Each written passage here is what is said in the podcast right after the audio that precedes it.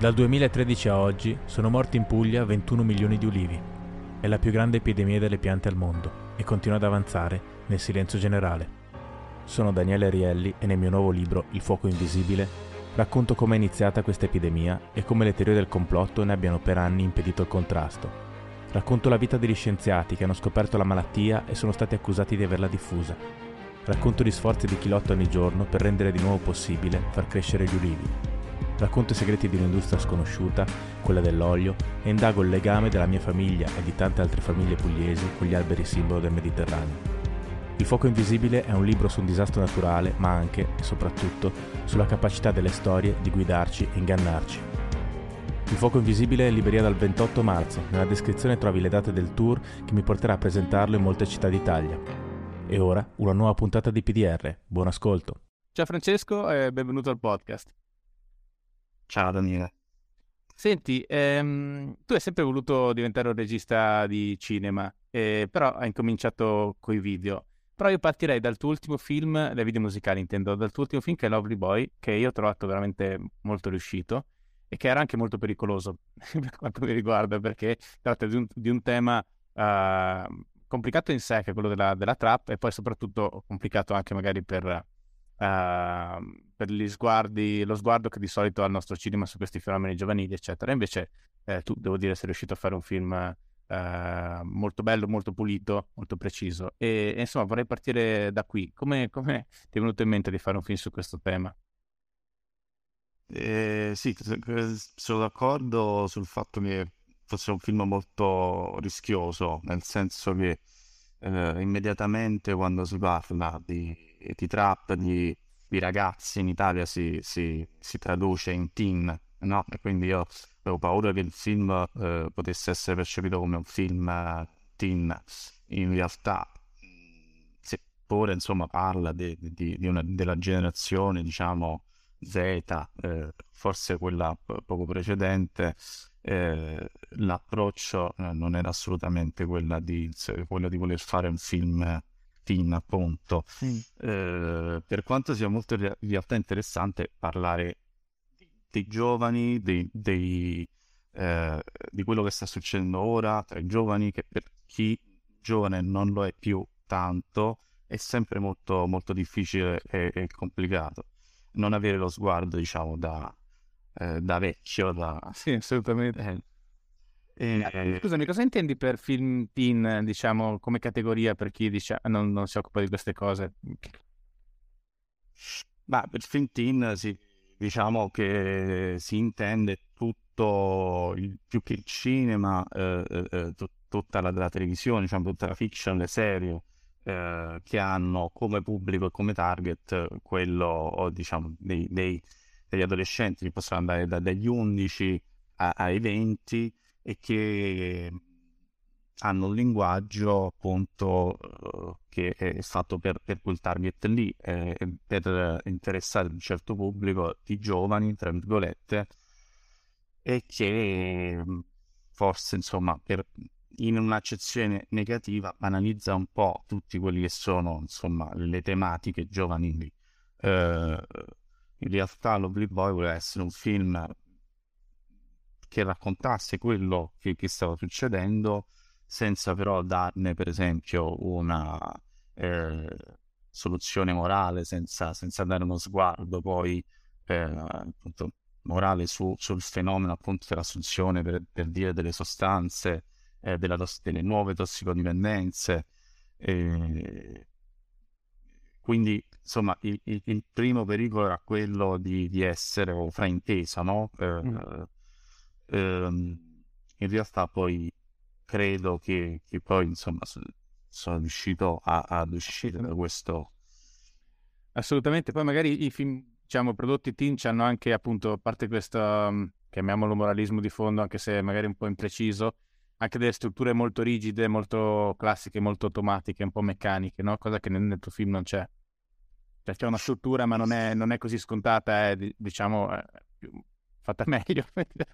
Sì, diciamo che ci si concentra spesso sugli intrecci, su, sugli amori, insomma, su, su, su tutte quelle, quelle, questioni che, che, in che a me invece non, non interessavano proprio. Con Lovely Boy, eh, quello che, che, è stata un po' la sfida in, in fase scrittura con, con Peppe Fiore era quella di raccontare un personaggio che non avesse una vera direzione, che non avesse una, uh, degli obiettivi, che, uh, delle aspirazioni, quindi un personaggio vuoto. E alcune critiche insomma, che ho ricevuto, che il film ha ricevuto, proprio, sono state proprio su questo punto, cioè sul fatto che il personaggio sembra assolutamente vuoto, che non, che non sia empatico. In realtà l'obiettivo era proprio quello e chiaramente anche rischioso per raccontare un personaggio che no, non ha nessun obiettivo, non ha nessuna, nessun interesse né nell'amore né nella, nella, ricchezza, nel successo, fa quello che fa perché gli capita e, e amen. Secondo me questo racconta un po', insomma, eh, quello che succede in alcuni contesti.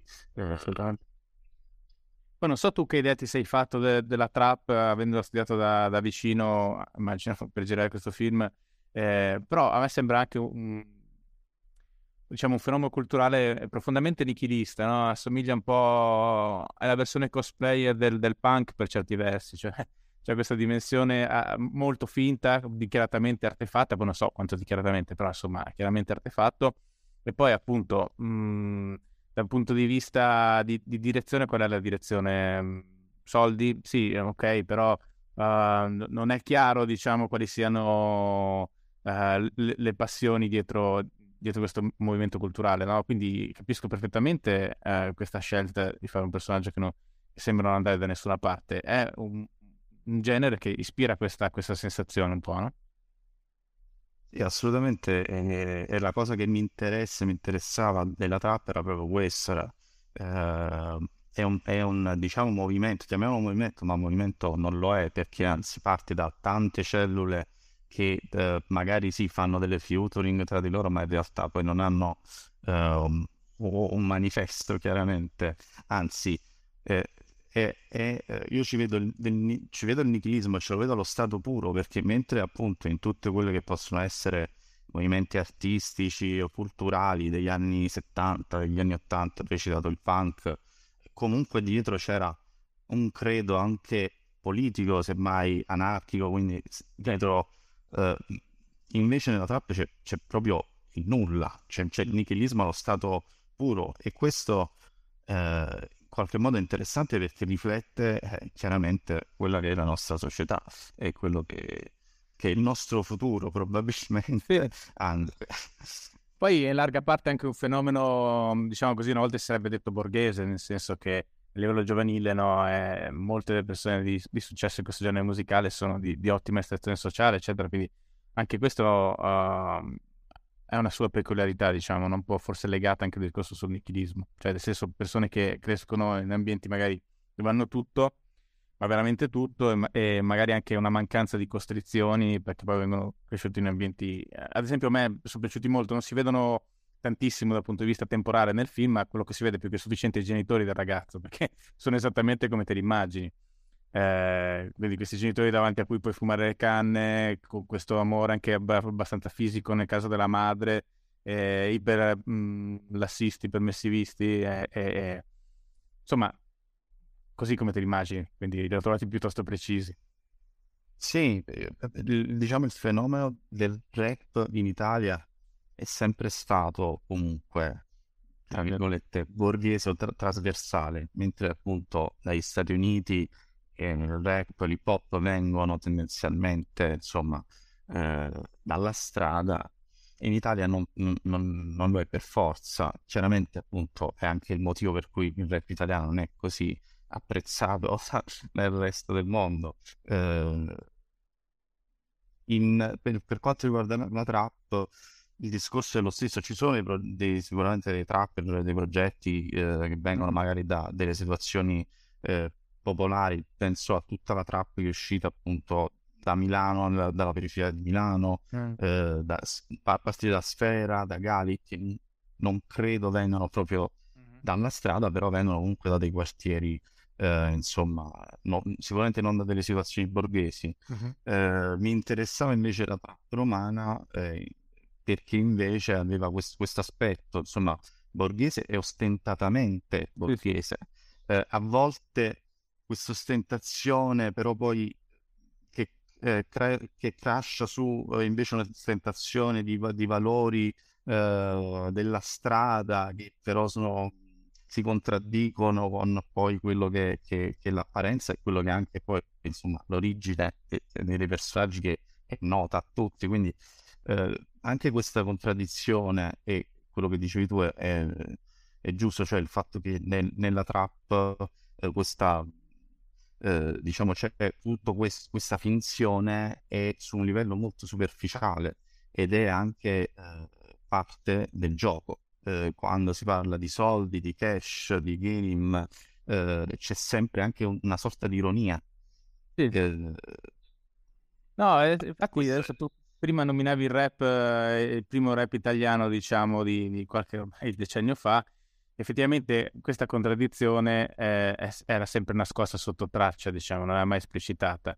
Qui in un certo senso è più postmoderno la trap, nel senso ne fa, lo esplicita di più in alcuni casi, no? Quindi sicuramente eh, ha portato questo rimosso alla luce un po', no? Sì, sì, eh, e poi è molto interessante come appunto il limite tra l'ironia e, e invece e, diciamo le cose serie sia molto sottile, è molto difficile interpretare. A volte forse la trap non, non va interpretata, ecco, l'errore è quello che facciamo noi magari di intellettualizzare, di cercare di trovare per forza un, un, un, un, significato, qualcosa che di base non ce l'ha. Basta vedere come loro compongono i pezzi, arrivano in studio con il telefono, sì, hanno due eh, cose scritte, le, due barre senza neanche le rime, a volte non ci sono rime, non utilizzano, cantano, neanche cantano, insomma, e, e, poi esce questa cosa che, che funziona, eh, che, che, può piacere può fare schifo allo stesso tempo, eh, però molto spesso non ha, non ha per forza un significato.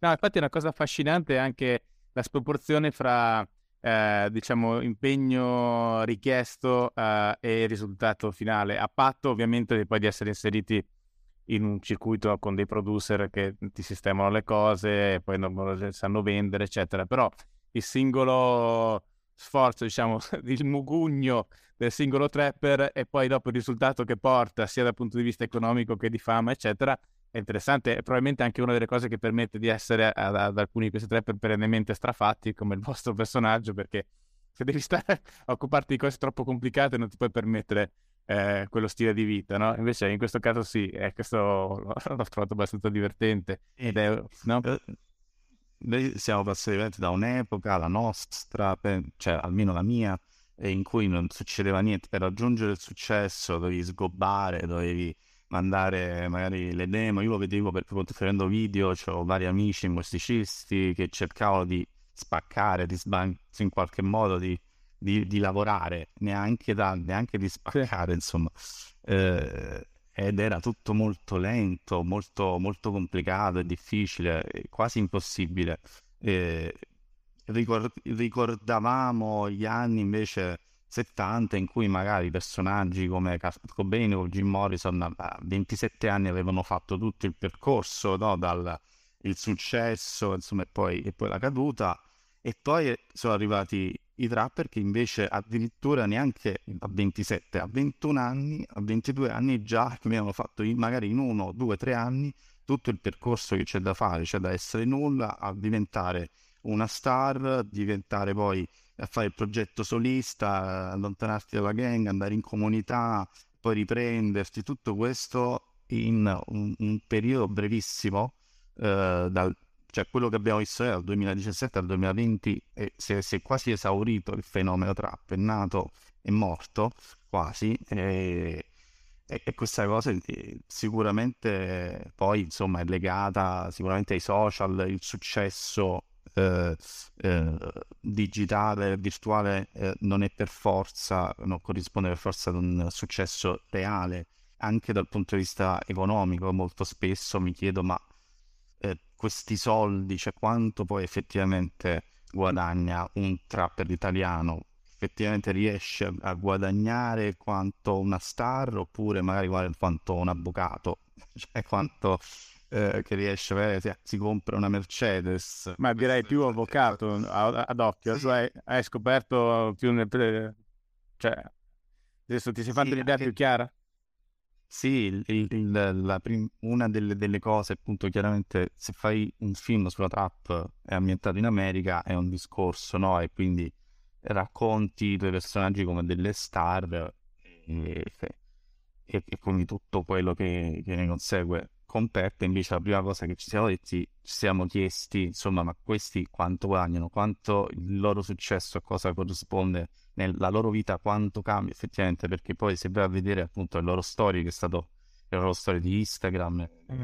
nei loro social, che è stato il nostro modo poi di studiare il fenomeno principalmente, vedi che poi molto spesso vivono a casa con la madre, oppure quando si mm, eh, pre- comprano un appartamento, sono gli appartamenti, sì, insomma, decenti, ma non delle ville con piscina. Cioè, quando si compra una macchina non è la, la Lamborghini, il materiale, ma è magari so, la, la Mercedes. Che, no?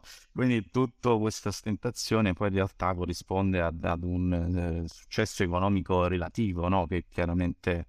Poi dipende anche molto, credo, da che tipo di trapper, se ad esempio sono appetibili per i brand di moda oppure no, perché non tutti lo sono. Cioè, ci sono modi diversi, immagino, di, di convertire, no? Anche perché molti di questi magari fanno pochi live. O...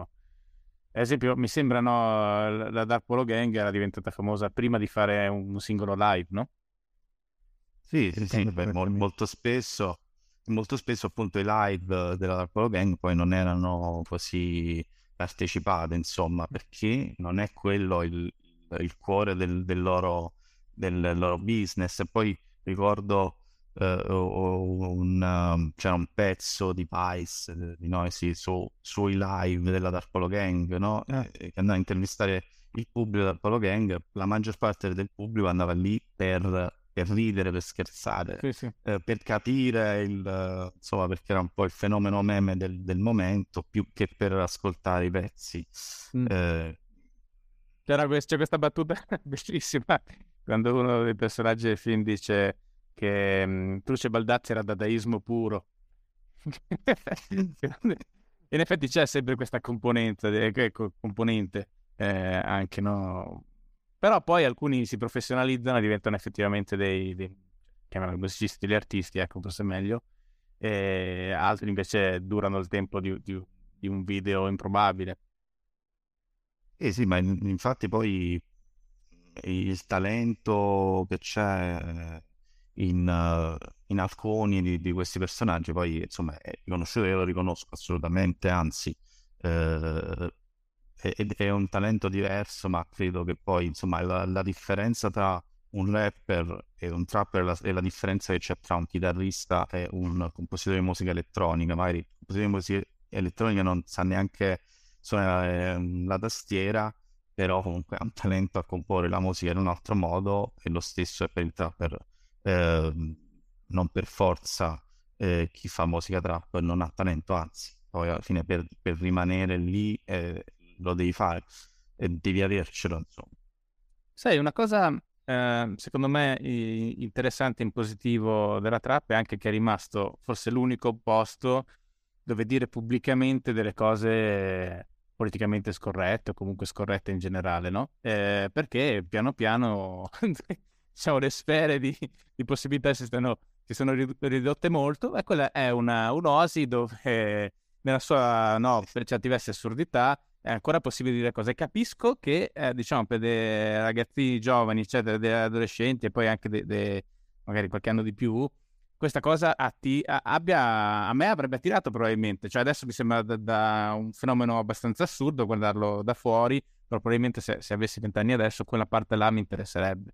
Cioè, perché ci sono delle cose che, che tutti più o meno per età o pensano o ci vanno vicini e, e che ci sia qualcuno che le dice, chiaramente ti attirano.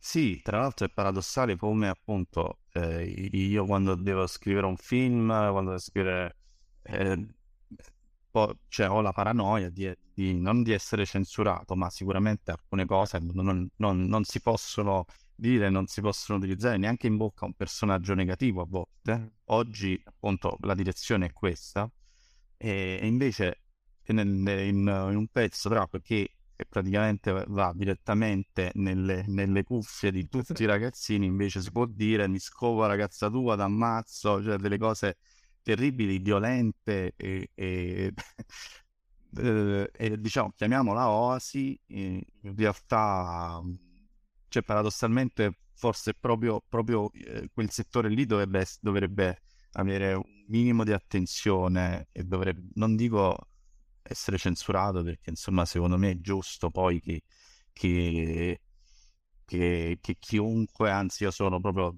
dall'altra parte, insomma credo che eh, bestemmie, insomma qualsiasi tipo di linguaggio di utilizzare va bene tutto, io sarei per liberalizzare in... Uh, eh, in tutte le direzioni. Però credo che poi dal punto di vista pratico, poi proprio l'influenza che può avere un pezzo su, sui ragazzini è molto più forte di quello che può avere invece una serie. Sì, sì, no, ma infatti il problema poi grosso è questo, che la libertà di, di espressione è sempre un meccanismo complicato che a me piace, però funziona soprattutto con delle persone già formate. Quando entri nelle, nelle orecchie direttamente di un bambino che ha 8-12 anni con, con, queste storie sul, sul, telefono, chiaramente ha un peso totalmente diverso, no?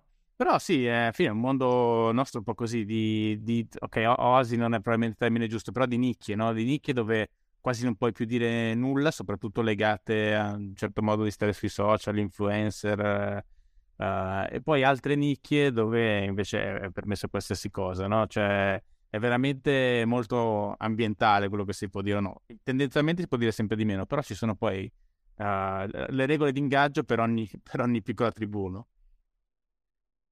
Sì, eh, eh, è un discorso, insomma, poi perché ci siamo proprio dentro, no? Sono questi proprio, cioè, stanno, stanno cambiando e sta cambiando il nostro modo proprio di comunicare. Io a volte, magari scherzando a telefono con degli amici, faccio delle battute, ho un modo di scherzare anche molto, eh, diciamo, duro, sporco e scorretto e, e, a volte mi chiedo, ma se in questo momento questa telefonata dovesse essere pubblicata, cioè mi distruggerebbe la mia casina, sarebbe sarebbe finita semplicemente perché sto scherzando con un amico che chiaramente capisce che sta scherzando in quel momento e a volte capita nelle intercettazioni, magari quando, quando escono fuori delle storie, che per una battuta vi, si viene insomma eh, stroncati definitivamente per tutta la vita e, e a volte insomma è difficile poi fare l'operazione di,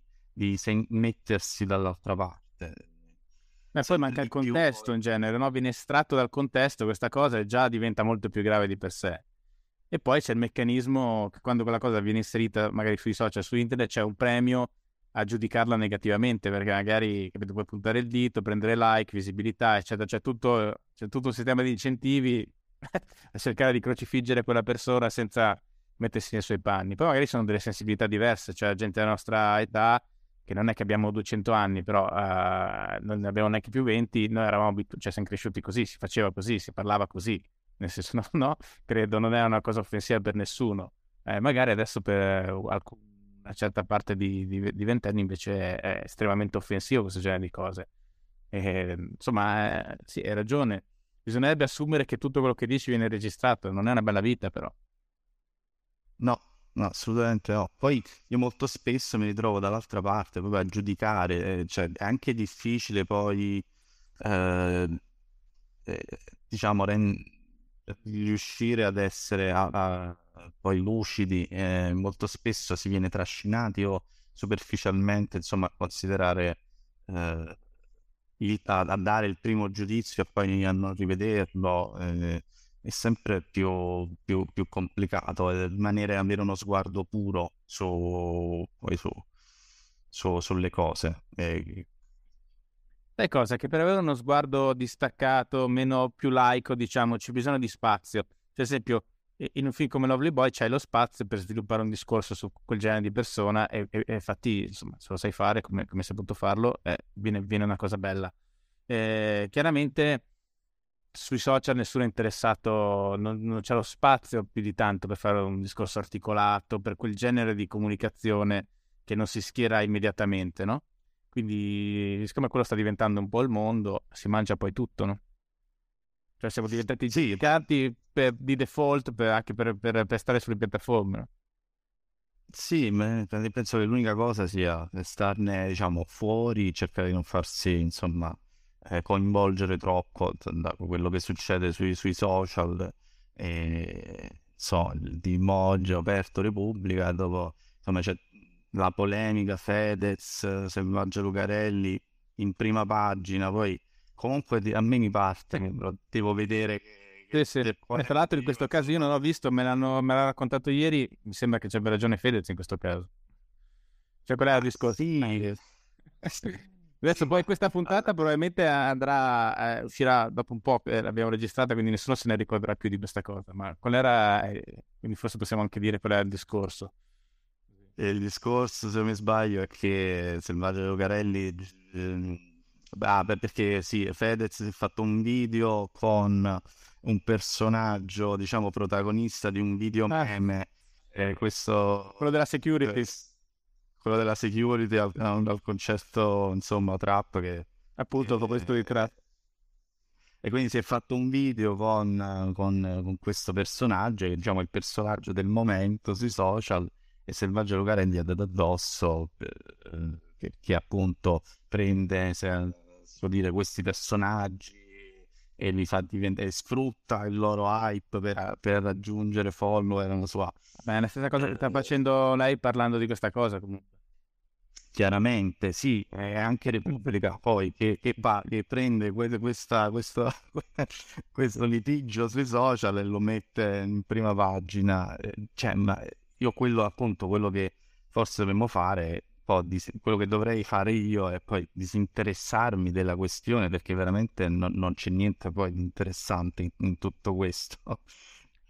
No, non c'è niente interessante, però è molto rapido, molto facile, ti dà anche un po' di ricompensa andare a vedere come è la dinamica dell'incidente stradale, no? sai quando ci sono code per curiosi, come le chiamano, no? C'è magari un disastro, è morta della gente, però eh, quando passano le macchine eh, rallentano a vedere cosa è successo, cioè sono quei meccanismi eh, più forti di noi, no? Esatto, esatto. Tu dici, ma guarda questi che si fermano a guardare, poi ci passi tu, comunque lo, cioè, lo spazio lo butti. Esattamente. Eh, Senti, e, e, mm, diciamo la tua esperienza mm, come regista di, di, video musicali ti è stata utile per girare questo film? Eh, in che modo oppure no? Non lo so. Uh, sì, in realtà è stato un po' è stato fondamentale perché appunto quel, quel mondo io eh, appunto un po' da boomer l'ho, l'ho inizialmente giudicato e respinto il mondo della trap. E poi in realtà appunto entrandoci un po' dentro, conoscendo un po' i personaggi e, e anche insomma diverse storie che mi sono racco- state raccontate poi mi hanno fatto andare oltre quella che è stato appunto il mio primo pregiudizio. E, ho capito, cioè mi, mi, sono interessato poi alla parte umana e ho iniziato anche ad ascoltare la trap, anche mi è iniziato a piacere, penso per il, per, per il motivo per cui appunto ero dentro queste cose in qualche mm. modo. E poi dal punto di vista proprio, diciamo, eh, di regia, di come girare le scene, di come eh, rendere questo, uh, diciamo, il, uh, la trap, il, il, flow della trap in, in, in video, diciamo. E... Anche le canzoni che sono, sono plausibili, eh, che non è scontato comunque. Eh, mi è in mente Atlanta, no? la serie americana che nel, in tre stagioni si sente una sola canzone no, di Paperboy, non so se hai visto. Paperboy, no. Sì. e c'è quel pezzo lì che è bellissimo. Paperboy che dura 20 secondi. sì, esatto, hanno fatto su YouTube c'è un montaggio che dura tipo un minuto, credo. Però sì, il pezzo intero non è mai uscito, no? Ed è l'unico pezzo suo che si è mai sentito in tutta in tre stagioni. Voi ne avete messo più di uno, mi sembra, no? Sì, sì, anche questa è una cosa molto, molto rischiosa perché mm. insomma fare il film sulla trap e poi le musiche sono così così oppure insomma non, so, non suonano più contemporanee Eh, noi abbiamo, ci sono 4-5 tracce, insomma, che sono quelle che si sentono nel film e credo, insomma, che siano molto plausibili. Nel momento in cui le facevamo, noi pensavamo, poi quando il film sarebbe uscito dopo sei mesi, quindi cercare anche di fare qualcosa un po' futuristico nel momento in cui lo stavamo.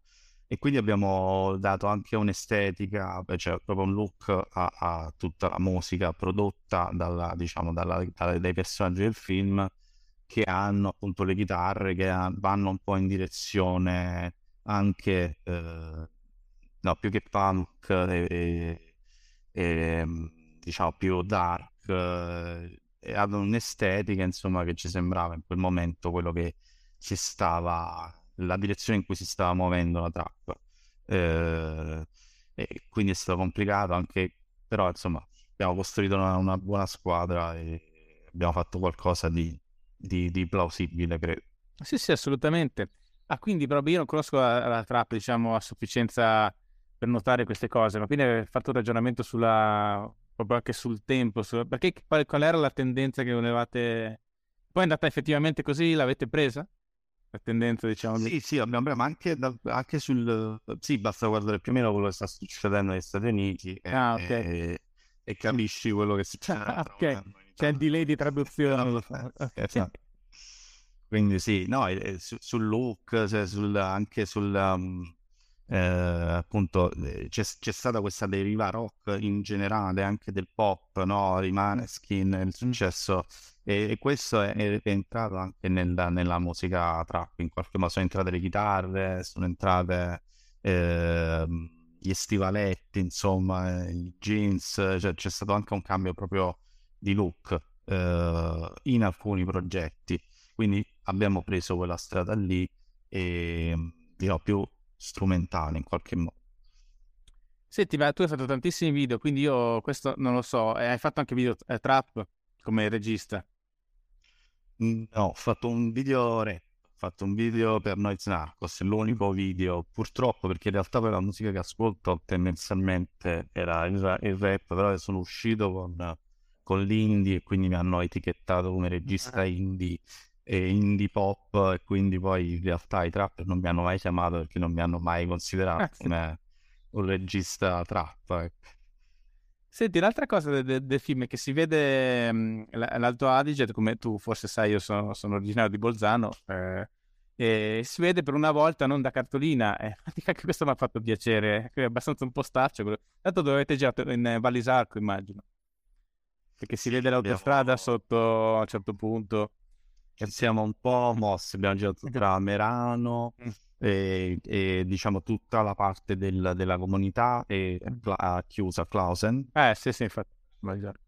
E, e in realtà quella è nata un po' come insomma una, una sorta di, di, necessità perché all'inizio tutta quella parte lì era ambientata in Abruzzo che mm. io conosco un po' meglio sì. poi sai eh, spesso succede che arriva qualcuno e ti dice senti ma perché non lo giriamo in Trentino, Alto Adige ci sono la Film Commission. Eh, c'è la Film Commission e quindi io ho detto bene andiamo a vedere.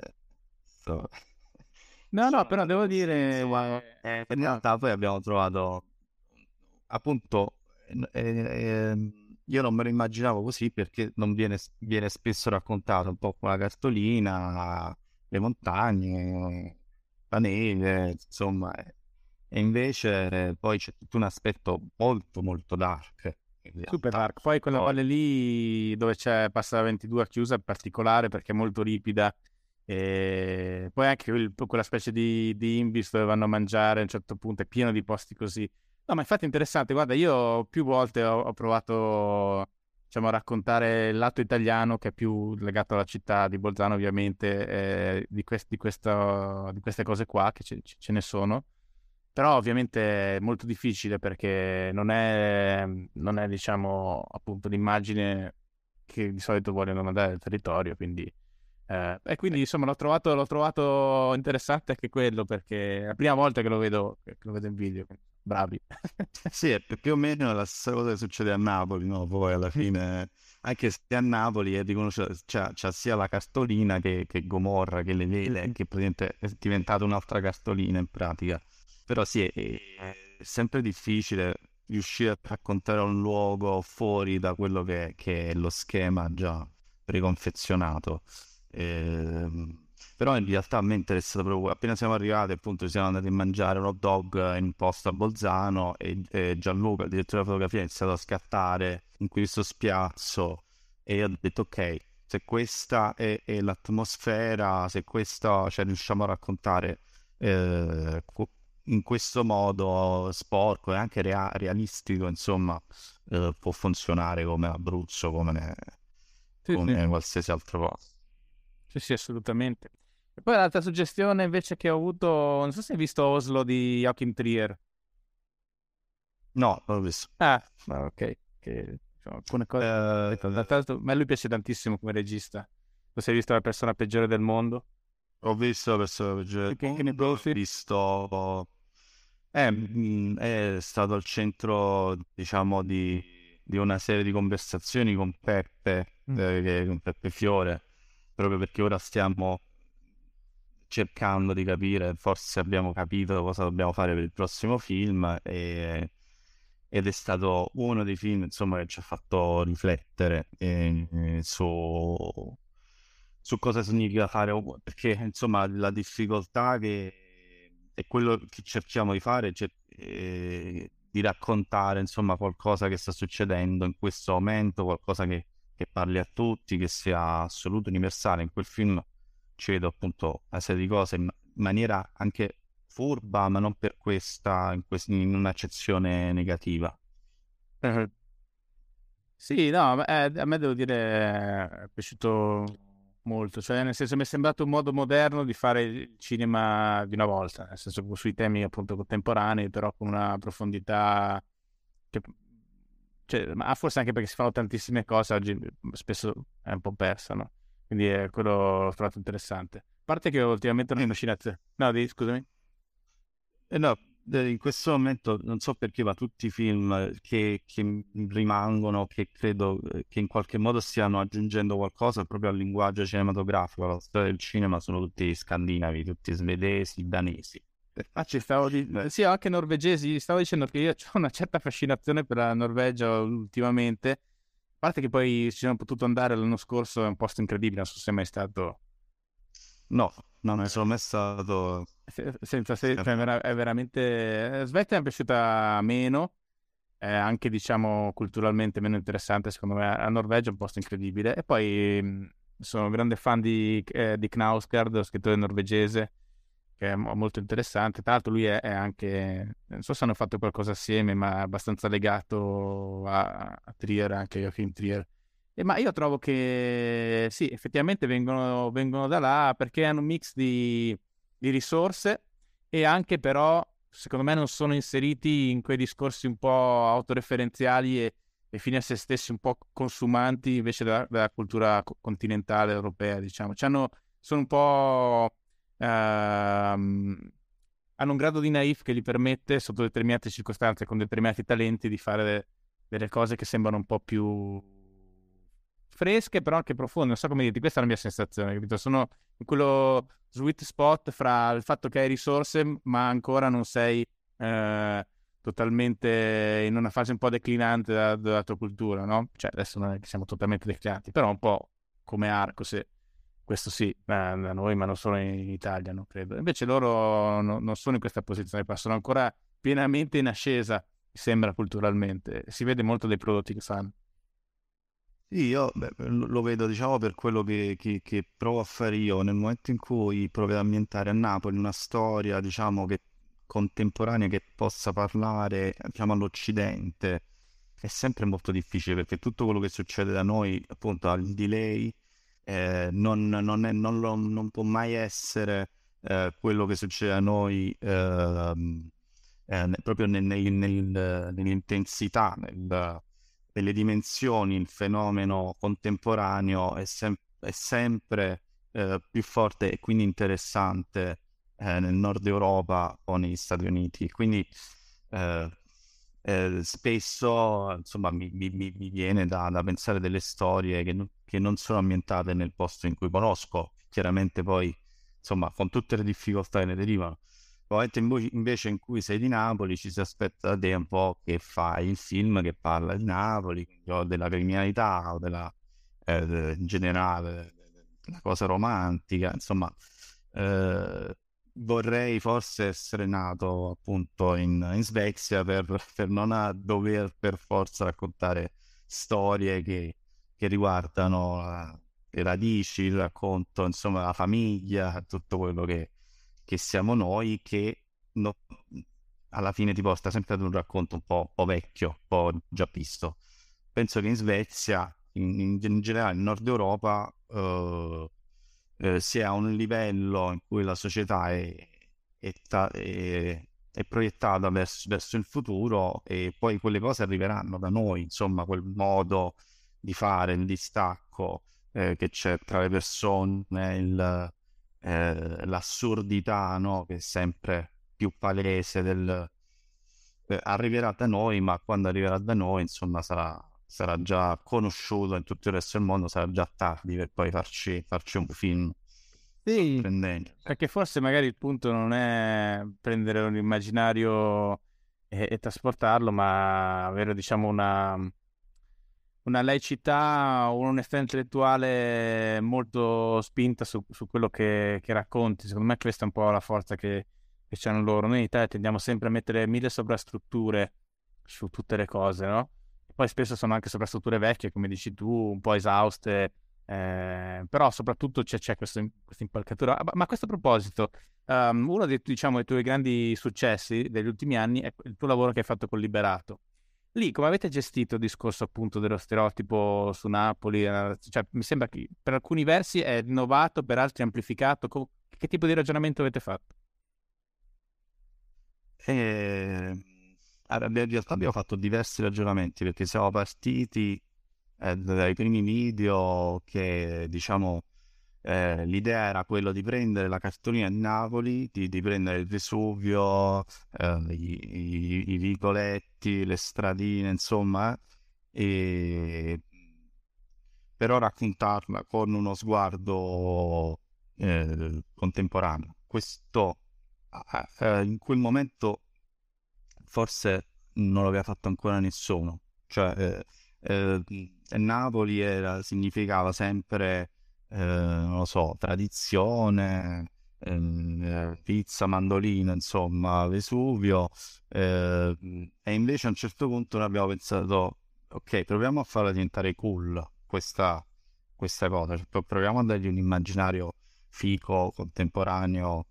Era semplicemente questo inizialmente. Ha funzionato molto e, mm, ed è stato così, diciamo, per i primi due o tre video poi eh, abbiamo, abbiamo eh, diciamo, la nostra cosa è stata sempre quella di cambiare, di rinnovarci, anche di sorprendere, di cambiare linguaggio, di cambiare estetica. E poi sì, se uno pensa liberato pensa sempre ai, ai primi due o tre video, sì. però poi in realtà abbiamo fatto eh, i video, abbiamo fatto una sorta di mediometraggio ambientato a Capri tra gli anni 50 e e oggi abbiamo fatto appunto l'ultimo video di Parteno che è ambientato nel Settecento, abbiamo fatto un, un, video documentario diciamo sulla Napoli LGBT uh-huh. eh, quindi insomma abbiamo spaziato molto e, e quella è sempre stata la cosa con Librato, cioè quella di poi fondamentalmente di divertirci e di utilizzare questo progetto per fare qualcosa che, che ci potesse divertire e interessare. Ah, questo è, è, insomma, vi fa onore perché poi in realtà la cosa più semplice quando uno ha successo facendo una cosa è continuare a ripeterla all'infinito, no? Perché poi l'artista si stufa in fretta, ma spesso il pubblico non si stufa affatto. Anzi, trova, adesso ovviamente non tutto il pubblico, però una larga fetta di pubblico trova eh, forse anche un po', eh, cioè si sente a casa se un artista ripete sempre la stessa cosa con, con infinite variazioni. E quindi anche lì non è, non è tanto comune cambiare una formula vincente, no?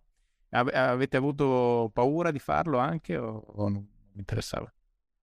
Ma in realtà appunto io avevo già fatto questo percorso con altri, con altri cantanti, con Calcutta, con i giornalisti, cioè li ho visti diciamo crescere, ho fatto i primi video che, che hanno fatto fare il boom e, e quindi ero abituato appunto a un discorso un po' più conservativo, eh, anche perché appunto magari que- gli altri musicisti hanno un volto, hanno una, una loro, insomma, sono delle persone reali, quindi, e quindi hanno poi una loro estetica, un loro anche eh, proprio modo di raccontare. Con Liberato invece, anche per lo stesso Liberato, eh, il progetto è, è un gioco, è un modo per sperimentare, per, per trovare nuove strade. Certo, cioè, Liberato ha la sua identità, però poi ha, ha diverse anime, fa, fatto mm. pezzi techno, appunto house, reggaeton, e, era proprio lo spirito con cui è cominciato, è cominciato.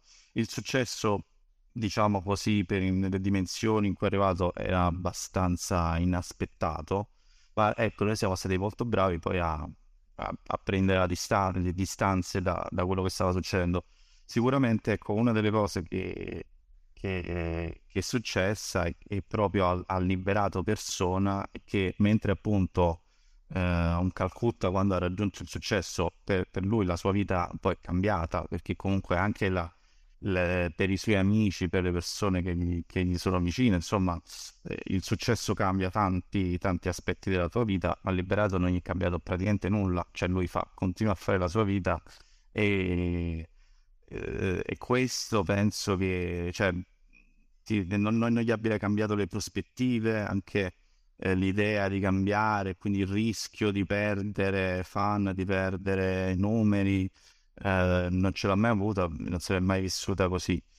E... Eh, questo è anche uno dei vantaggi dell'anonimato, no? ti libera creativamente, ti tutela, diciamo.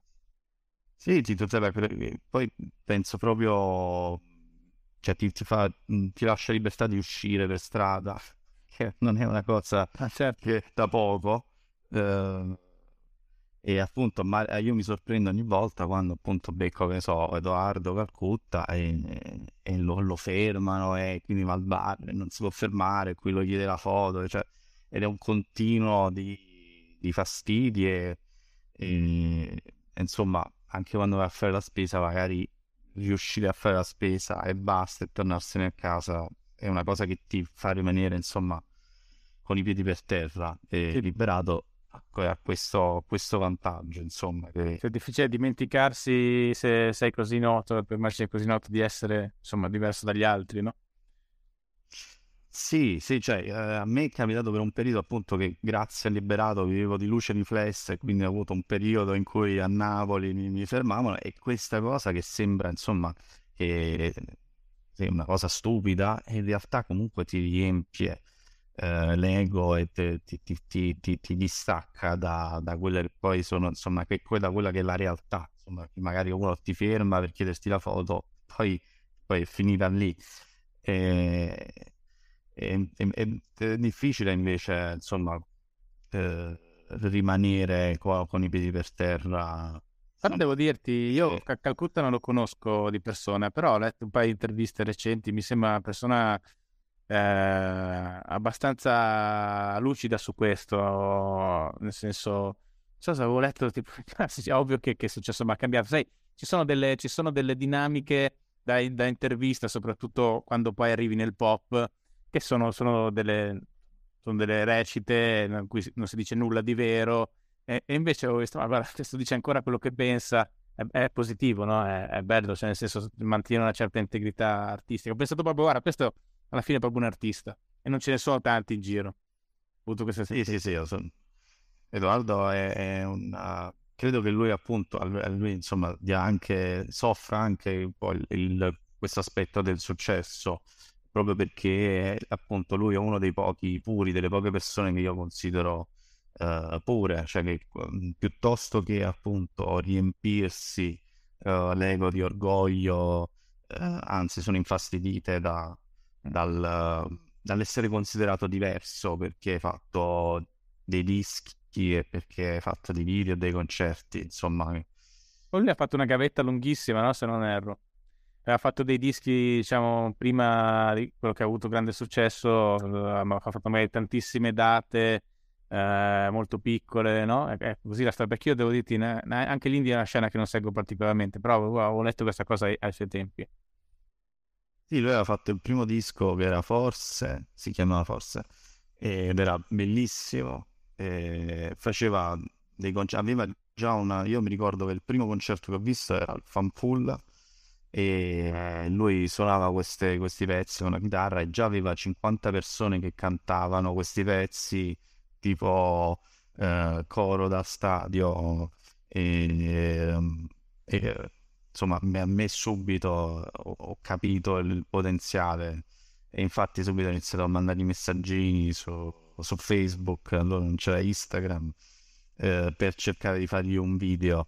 E appunto, quando lui ha fatto poi il secondo disco, appunto il budget del video che di cosa mi manca a fare era di 300 euro, ecco, c'era questo investimento su, su Calcutta particolarmente eh, e poi lui è stato forse il primo che poi si è trascinato tutto l'indice, cioè che ha avuto sì, sì, un successo che, che, ha trascinato un po' tutta l'industria dell'indie, che fino a quel momento era un'industria sfigatissima, cioè non esisteva praticamente.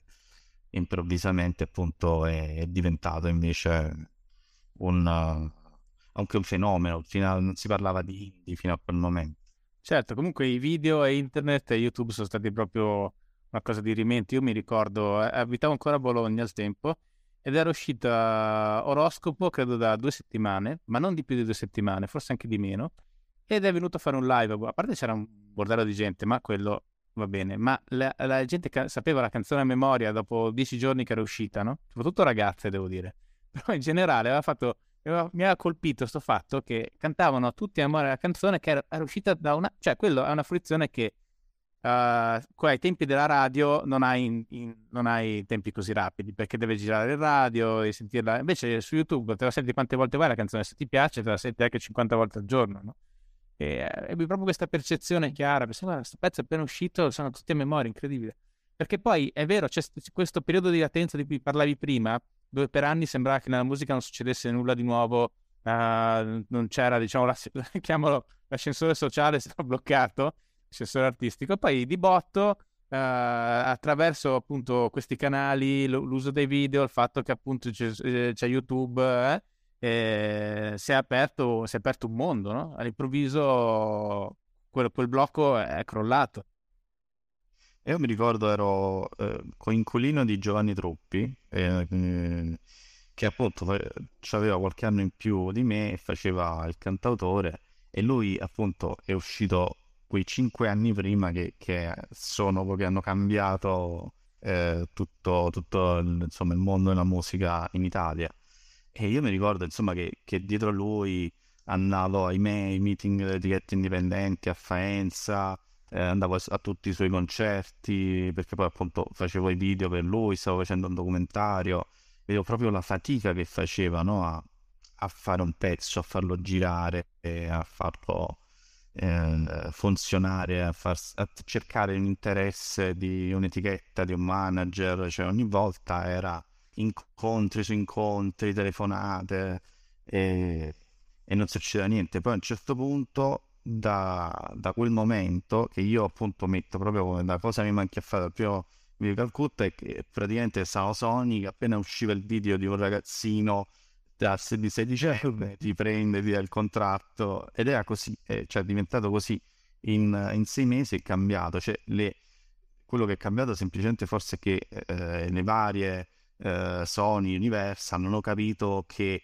i progetti indipendenti potevano funzionare fun- e fare numeri importanti che loro non facevano più da secoli praticamente con i loro progetti e quindi hanno iniziato a comprare i progetti indipendenti, a comprarsi o le etichette o a, a fare collaborazioni con le etichette indipendenti e, e, così sono usciti i vari Motta, i vari eh, Gazzelle, C'è poi anche eh, progetti i, i giornalisti, insomma, eh, progetti più o meno validi, però è diventato, è diventato un mondo insomma, in cui c'era un interesse economico fondamentalmente.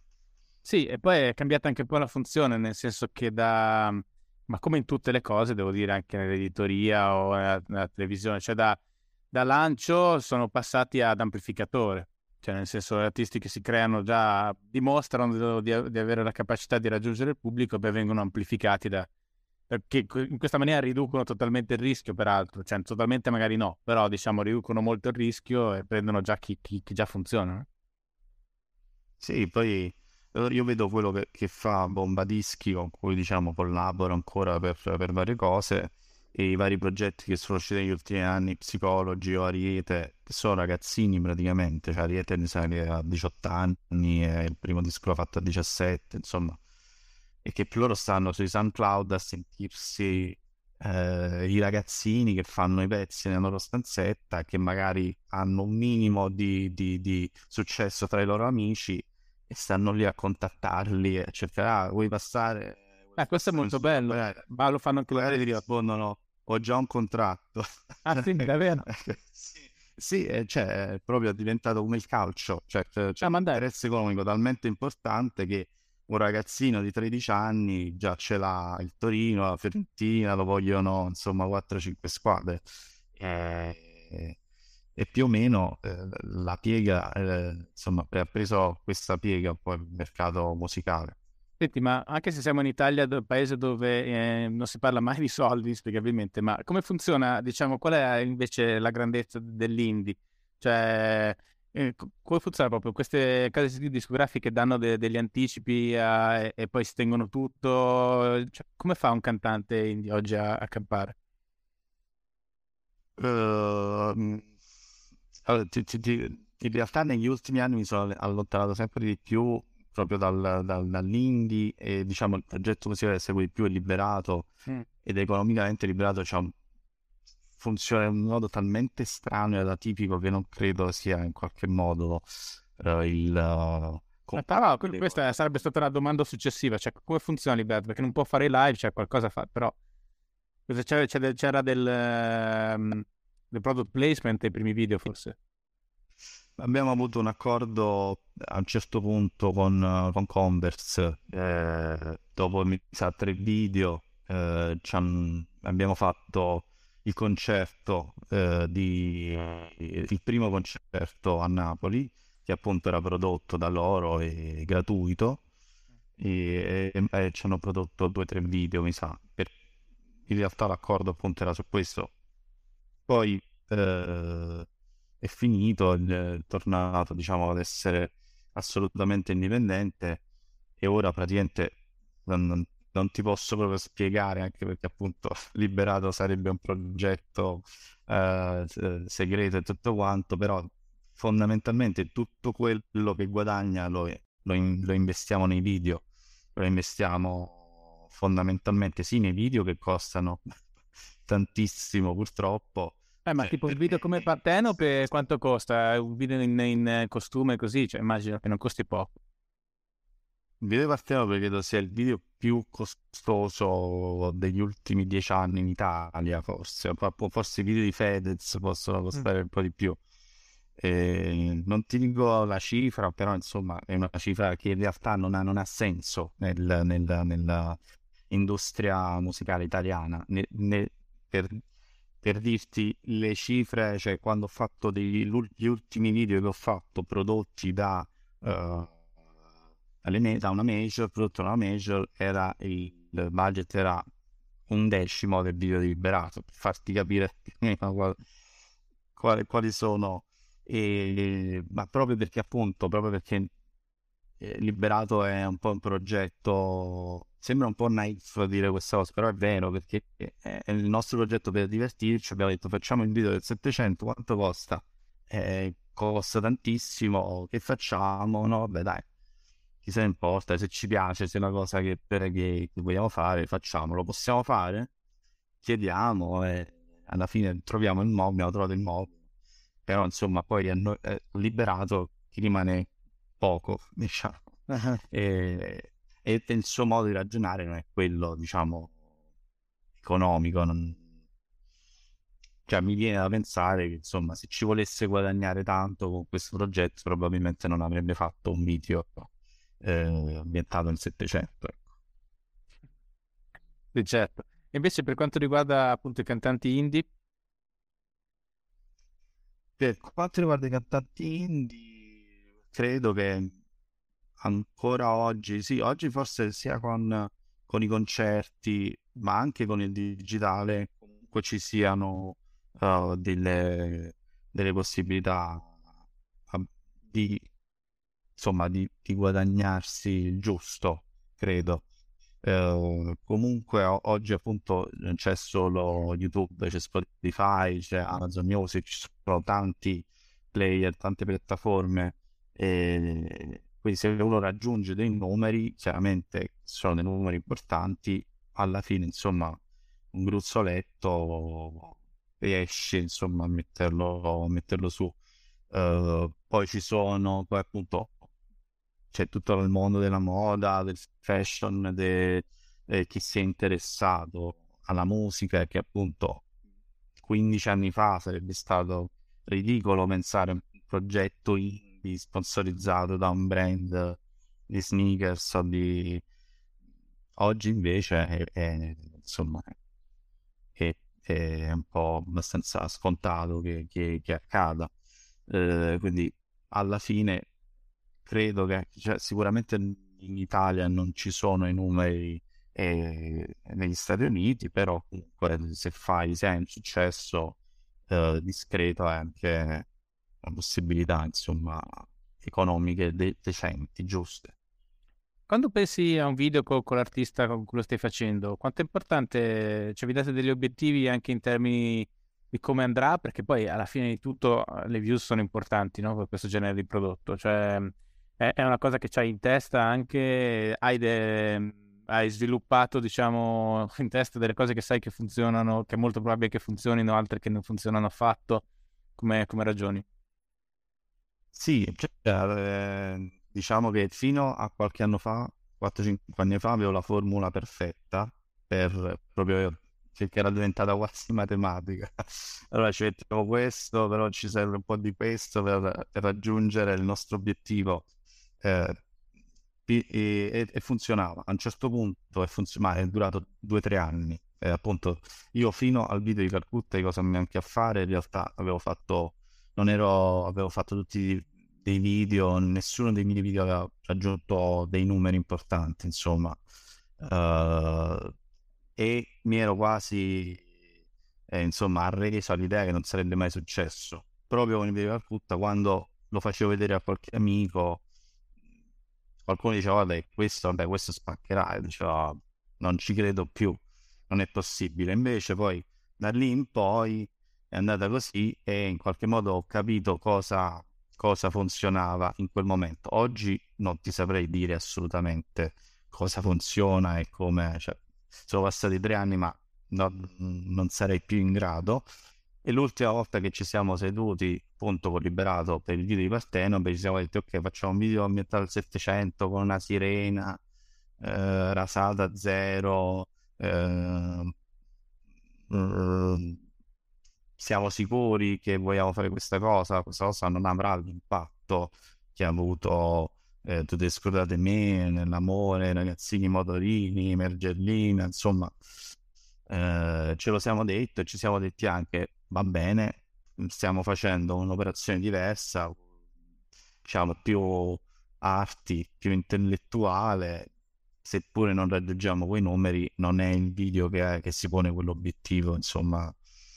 In realtà poi alla fine il video ha fatto milioni di visualizzazioni, è stato prima in tendenza su YouTube per 10 eh, settimane, in realtà questo sicuramente perché comunque c'è liberato e quindi Uh, però avesse fatto magari come, come, primo video non avrebbe funzionato così.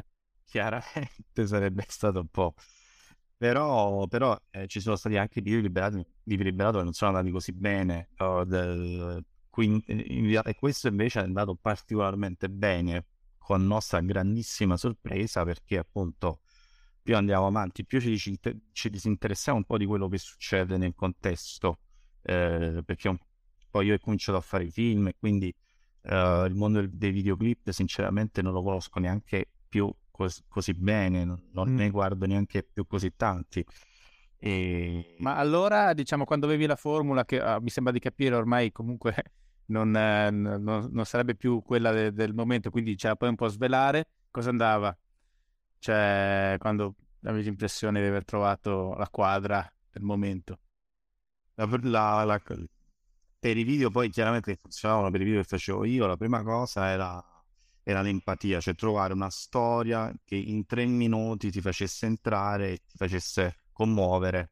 Quindi ehm, partire appunto da cosa mi anche a fare, no? tutti i video di Calcutta hanno un personaggio eh, che in qualche modo eh, nostalgico, con uno sguardo particolare, quindi c'è empatia al primo posto, poi c'è una, una parte invece che è fuochi d'artificio, cioè che io chiamavo fuochi d'artificio, cioè la parte spettacolare che comunque serve per sostenere un video, che nel video liberato erano impennate sui motorini, c'è un momento di eh, eh, spettacolare e era un po' una bilancia tra, tra amore e fuochi d'artificio, diciamo, questo era la... più un mistero che con Liberato era la terza cosa che funzionava. Eh, quanto doveva cambiare Liberato, come giocarci tutti gli elementi della cabala liberato, i suoi numeri, eccetera. Questo era il terzo elemento. Con liberato, insomma, facciamo una bilancia, cioè qua c'è, ci, vuole, ci vuole un po' più di amore, un po', po meno fluido d'artificio, questo è troppo... Eh, insomma... È interessante. Ma eh, tra l'altro ho visto che si è scatenato, poi c'è tutta un'esegesi di liberato per, per, la questione che io trovo anche tutto sommato poco interessante di chi sia e chi non sia, no? visto che c'è tutto un mondo online che fa delle analisi, eh, eh, poi non so quanto accurate, però diciamo sicuramente molto dettagliate, che sicuramente anche ha, ha fatto gioco un po', no? Però è interessante anche eh, generare questo interesse nelle persone. Sì, sì, è stato eh, la cosa più insomma interessante e, e divertente del, del progetto, questa fase, insomma, è stata un po' riguardato la, la, fase iniziale, oggi credo sia un po' insomma mm. eh, finito quest, questo mistero, questa mm. curiosità per l'identità di Liberato, mm. però la, la, cosa che mi insomma ha sorpreso è stato, che è stata una cosa trasversale, è stato un fenomeno trasversale, sia per età che per proprio... Eh, io contemporaneamente facevo i casting uh, di, di, Ultras e quindi incontravo tanti ragazzini uh, che magari venivano dai quartieri di Napoli, da Rione Traiano, dai quartieri uh, da Forcella, insomma, e, e, chiedevo ai ragazzi, una delle domande era per curiosità, insomma, che musica ascolti, e loro magari dicevano tre nomi di neomelodici e poi liberato, lo mettevano insieme, no? Eh, per me chiaramente liberato è un'altra cosa, per loro invece è, fa, apparteneva a quel mondo lì. Eh, e poi si ascoltava, insomma, hanno liberato dalla sua esplosione anche a Milano, insomma, Ma infatti questo ti volevo dire, eh, no, del cantante napoletano preferito dai milanesi no? all'inizio video. sì, sì. A Napoli c'era questa polemica che il liberato era milanese, che era venuto a colonizzare Napoli, ma che era palesemente milanese, insomma. Beh, a tutto ma, ma adesso io ovviamente per ovvi motivi non... No, a me sembra che l'accento sia chiaro, è difficile che un milanese riesca a cantare così, no? Sì, ma infatti sono tutte poi cose che sono nate, tutte leggende e chiaro, cioè che c'è stato un momento in cui poi chiunque doveva dire la sua sul liberato e sono uscite appunto da, eh, da, dalla teoria secondo cui liberato eh, sia un ragazzo detenuto a Nisida che scrive le canzoni della sua cella, a, a quella del colonizzatore milanese, insomma è uscito veramente di tutto. Per noi è stato molto divertente nelle nostre chat condividere ogni teoria, ogni nuova teoria, qual era quella che si avvicinava un po' di più alla realtà. Ma Senti, appunto, eh, Napoli anche per certi versi è diciamo, un emisfero uh, mediatico anche a parte, no? Cioè, c'ha le sue radio, cioè, e tu come lo vivi? Eh, sia come liberato, poi, cioè con liberato e, e in generale, cioè che rapporto hai uh, con, con, Napoli e con le, anche le magari discorsi e le polemiche che nascono attorno a quello che fai? Ehm eh, guarda, in realtà sì, ci, ci, ci, ragiono ogni tanto. Liberato è uno appunto che magari invece ci ragiona molto su questo, cioè, cioè si, si, si, interessa molto a quello che è il, poi il, il dibattito. Io non lo so, sono arrivato a un punto in cui credo che eh, cerco di fare quello, quello che voglio fare, quello che mi interessa se poi uno, se la gente lo prende percepire un modo in un altro, cioè penso sempre di più, più vado avanti e più mi disinteresso di, dalla percezione che possono avere le persone, da quello che possono dire di negativo o anche di positivo. Eh, mi interessa sempre meno anche perché lo trovo sempre più banale e scontato, cioè io nel momento in cui faccio un film sugli Ultras, già so che mi diranno, ah, è uguale a Gomorra, ah, è, è, Napoli, eh, non è così, eh, cioè già lo so. Però, insomma, se uno dovesse appunto poi ascoltare questo, ascoltare queste voci, poi, poi prive di assolutamente di fondamento, perché poi... Ehm, Ma sì, io non l'ho trovato un... simile a Gomorra, voglio dire. Cioè, magari un po' il mondo dei ragazzi, esteticamente, eccetera, però è una storia abbastanza diversa.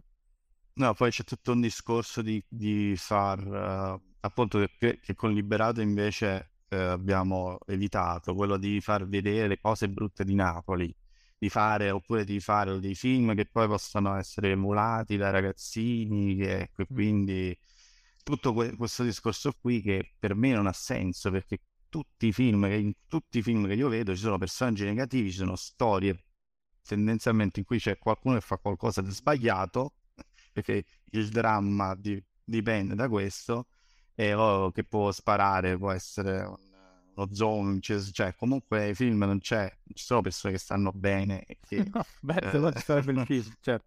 Se no non ci sarebbe il film, quindi... Eh, e poi che un film debba essere educativo a me che ho 30 anni e sono cresciuto con la PlayStation a sparare zombie, a investire pedoni con GTA e poliziotti, ammazzare poliziotti, non so quanti poliziotti ho ammazzato io nella mia, mia carriera. Di...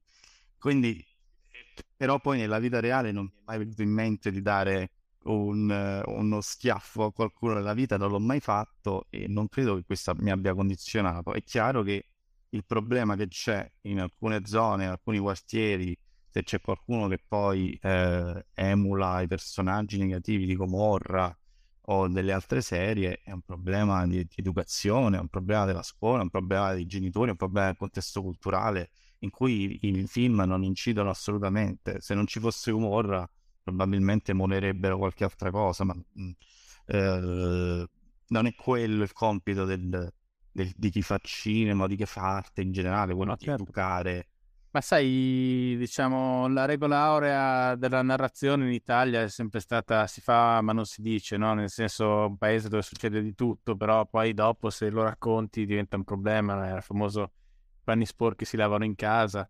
E, e, è quello che poi ci ha dato anche anni e anni di, di serie tv generaliste assolutamente inguardabili, mega pedagogiche, cioè nelle loro intenzioni pedagogiche, eccetera. E, e, sì, infatti grazie a Dio che, è, che, adesso esistono cose che esistevano anche prima, però magari confinate al cinema e a determinati autori. Però insomma, questa è una cosa che piano piano si sta un po' perdendo, anche perché magari vedi adesso hai i mezzi per vedere come le persone reagiscono e quando c'è un po' di verità, un po' di realtà, arriva molto di più, no? Sì, però non ti nascondo che quando appunto ho fatto diverse interviste, alcune interviste su Lovely Boy e, e, e già avuto da giornalisti, insomma, eh, domande su eh, ma non hai paura che i ragazzi guardando questo film venga voglia di drogarsi? Cioè, cioè, se, se, proprio un mega spot antidroga, se proprio vuoi entrare in quell'ottica, eh, no, che non è quella giusta per giudicare un'opera d'arte, ovviamente, ma se proprio sarebbe quello, no? Sì, cioè, poi alla fine, ah, credo nel mio film, come in tutti i film in cui ci sono criminali o tossicodipendenti, finiscono sempre male. Cioè, non c'è uno che, che poi finisce che, che vai, la droga fa bene e ammazzare le persone ti fa essere una persona migliore. Non, non succede quasi mai, insomma, questo tendenzialmente. Quindi eh, no, non capisco proprio, cioè c'è un'ottusità di base no? nel, nel, nel, vedere questo. È chiaro che se un bambino di 10 anni vede un film in cui ogni 5 minuti c'è uno che pippa, si chiederà che sta facendo, che cos'è. Tra l'altro io non credo che sia poi sbagliato, insomma, io ho un figlio di due anni e ieri ci siamo rivisti, c'era una volta in America, c'è il sangue, ci sono i morti ammazzati, ci sono scene di sesso, però io non credo che queste cose insomma facciano male ad un bambino se gli si spiega che sta succedendo. Insomma, prima di tutto che quella è una fizione, un film, sono degli attori, quello non è morto, ma ha del pomodoro in faccia, insomma. No. Eh, ma diciamo, appena che una cosa diventi manierista è, evidente, ma io, guarda, la mia esperienza trovo che, cioè, nel mio caso il lettore eh, medio è, è, molto più intelligente su, queste, su questi temi del, dell'addetto ai lavori medio, cioè, nel senso, io ho avuto uno ha scritto di odio, che tutti i personaggi sono, sono cattivi, cioè, in che mondo vivi? Nel senso, non sono assolutamente... cioè, e lì chiaramente cosa voleva dire? Non che tutti i personaggi sono cattivi, ma che in un libro i personaggi dovrebbero essere buoni. E questo voleva dire, perché non ci credo che vive in un mondo dove la gente è, me- è meno cattiva di quel libro dove globalmente non è che sia praticamente cattiva. Cioè, di cosa stiamo parlando? Stiamo parlando di un'idea che tu hai rispetto alla narrazione, che deve essere un mondo a parte rispetto alla realtà. Questo stai dicendo, perché no? Sì, sì ma, ma infatti è sorprendente che alcuni insomma, critici abbiano un punto di vista del, dell'uomo medio e strano, insomma. Ma... Peggio secondo me, peggio secondo me. Anche... Eh, eh. Cioè, poi dipende chi intendi per, per fruitore medio, però io tendenzialmente eh, ho più la sensazione che le cose vengano capite di più da, da chi le legge, chi le guarda, che non spesso da, dalle dette. Anche perché anche perché poi spesso appunto chi, chi legge o guarda una cosa lo, lo, fa per scelta, a volte magari invece chi, chi, ne scrive lo fa per lavoro, il mestiere legge 10 libri contemporaneamente, in realtà non ne, non ne legge nessuno e, esatto. e anche il modo, lo so, io odio, mi ricordo ho letto in un'estate a Stromboli eh, sul mare, ricordo eh, anche piacevole, insomma, mi ricordo questa cosa di personaggi tutti cattivi, non, non, non me la ricordo. Eh, eh, però... Ma senti, a proposito... No, di scusa. No, non dico anche appunto come, come, come quanta attenzione dai a un'opera, quanto eh, spazio gli dai. Sì, poi c'è una questione di, di, agenda anche nel senso che comunque i giornalisti tendono a vedere il mondo attraverso l'agenda di quel momento, mentre le persone sono molto più like da questo punto di vista nelle loro vite, c'è una variabilità più grande e dentro si inserisce un'opera in cui può risuonare in determinate maniere, eccetera, ma non devono subito incasellarla in capito quello che va in quel momento, quello che non va. C'è uno sguardo più, più pulito, no? Cioè, nel senso, con meno a priori, no? Pulito, con meno a priori, secondo me. Cioè, più aperto all'opera, probabilmente. Ma mhmm, senti, a questo proposito, eh, Ultras, no, non ne abbiamo parlato, tu eh, sei effettivamente tifoso anche n- nella realtà? Sì, molto, molto. Eh, penso la mia più grande occupazione, eh, la mia principale occupazione è essere tifoso del Napoli. Gran parte del tempo, sì. No, è molto... Sono, diciamo sono molto appassionato a Napoli, cioè ha una sorta di, eh, eh, diciamo, il mio tifo ha anche una dimensione quasi spirituale. Non, non, non, te lo so spiegare meglio, ma quasi più individuale che collettivo. Eh, e sarà che comunque il momento in cui mi sono avvicinato al, al, al calcio è stato un momento particolare della mia vita, quindi eh, ci ho messo dentro tanta roba, forse troppa, eh, e quindi è un...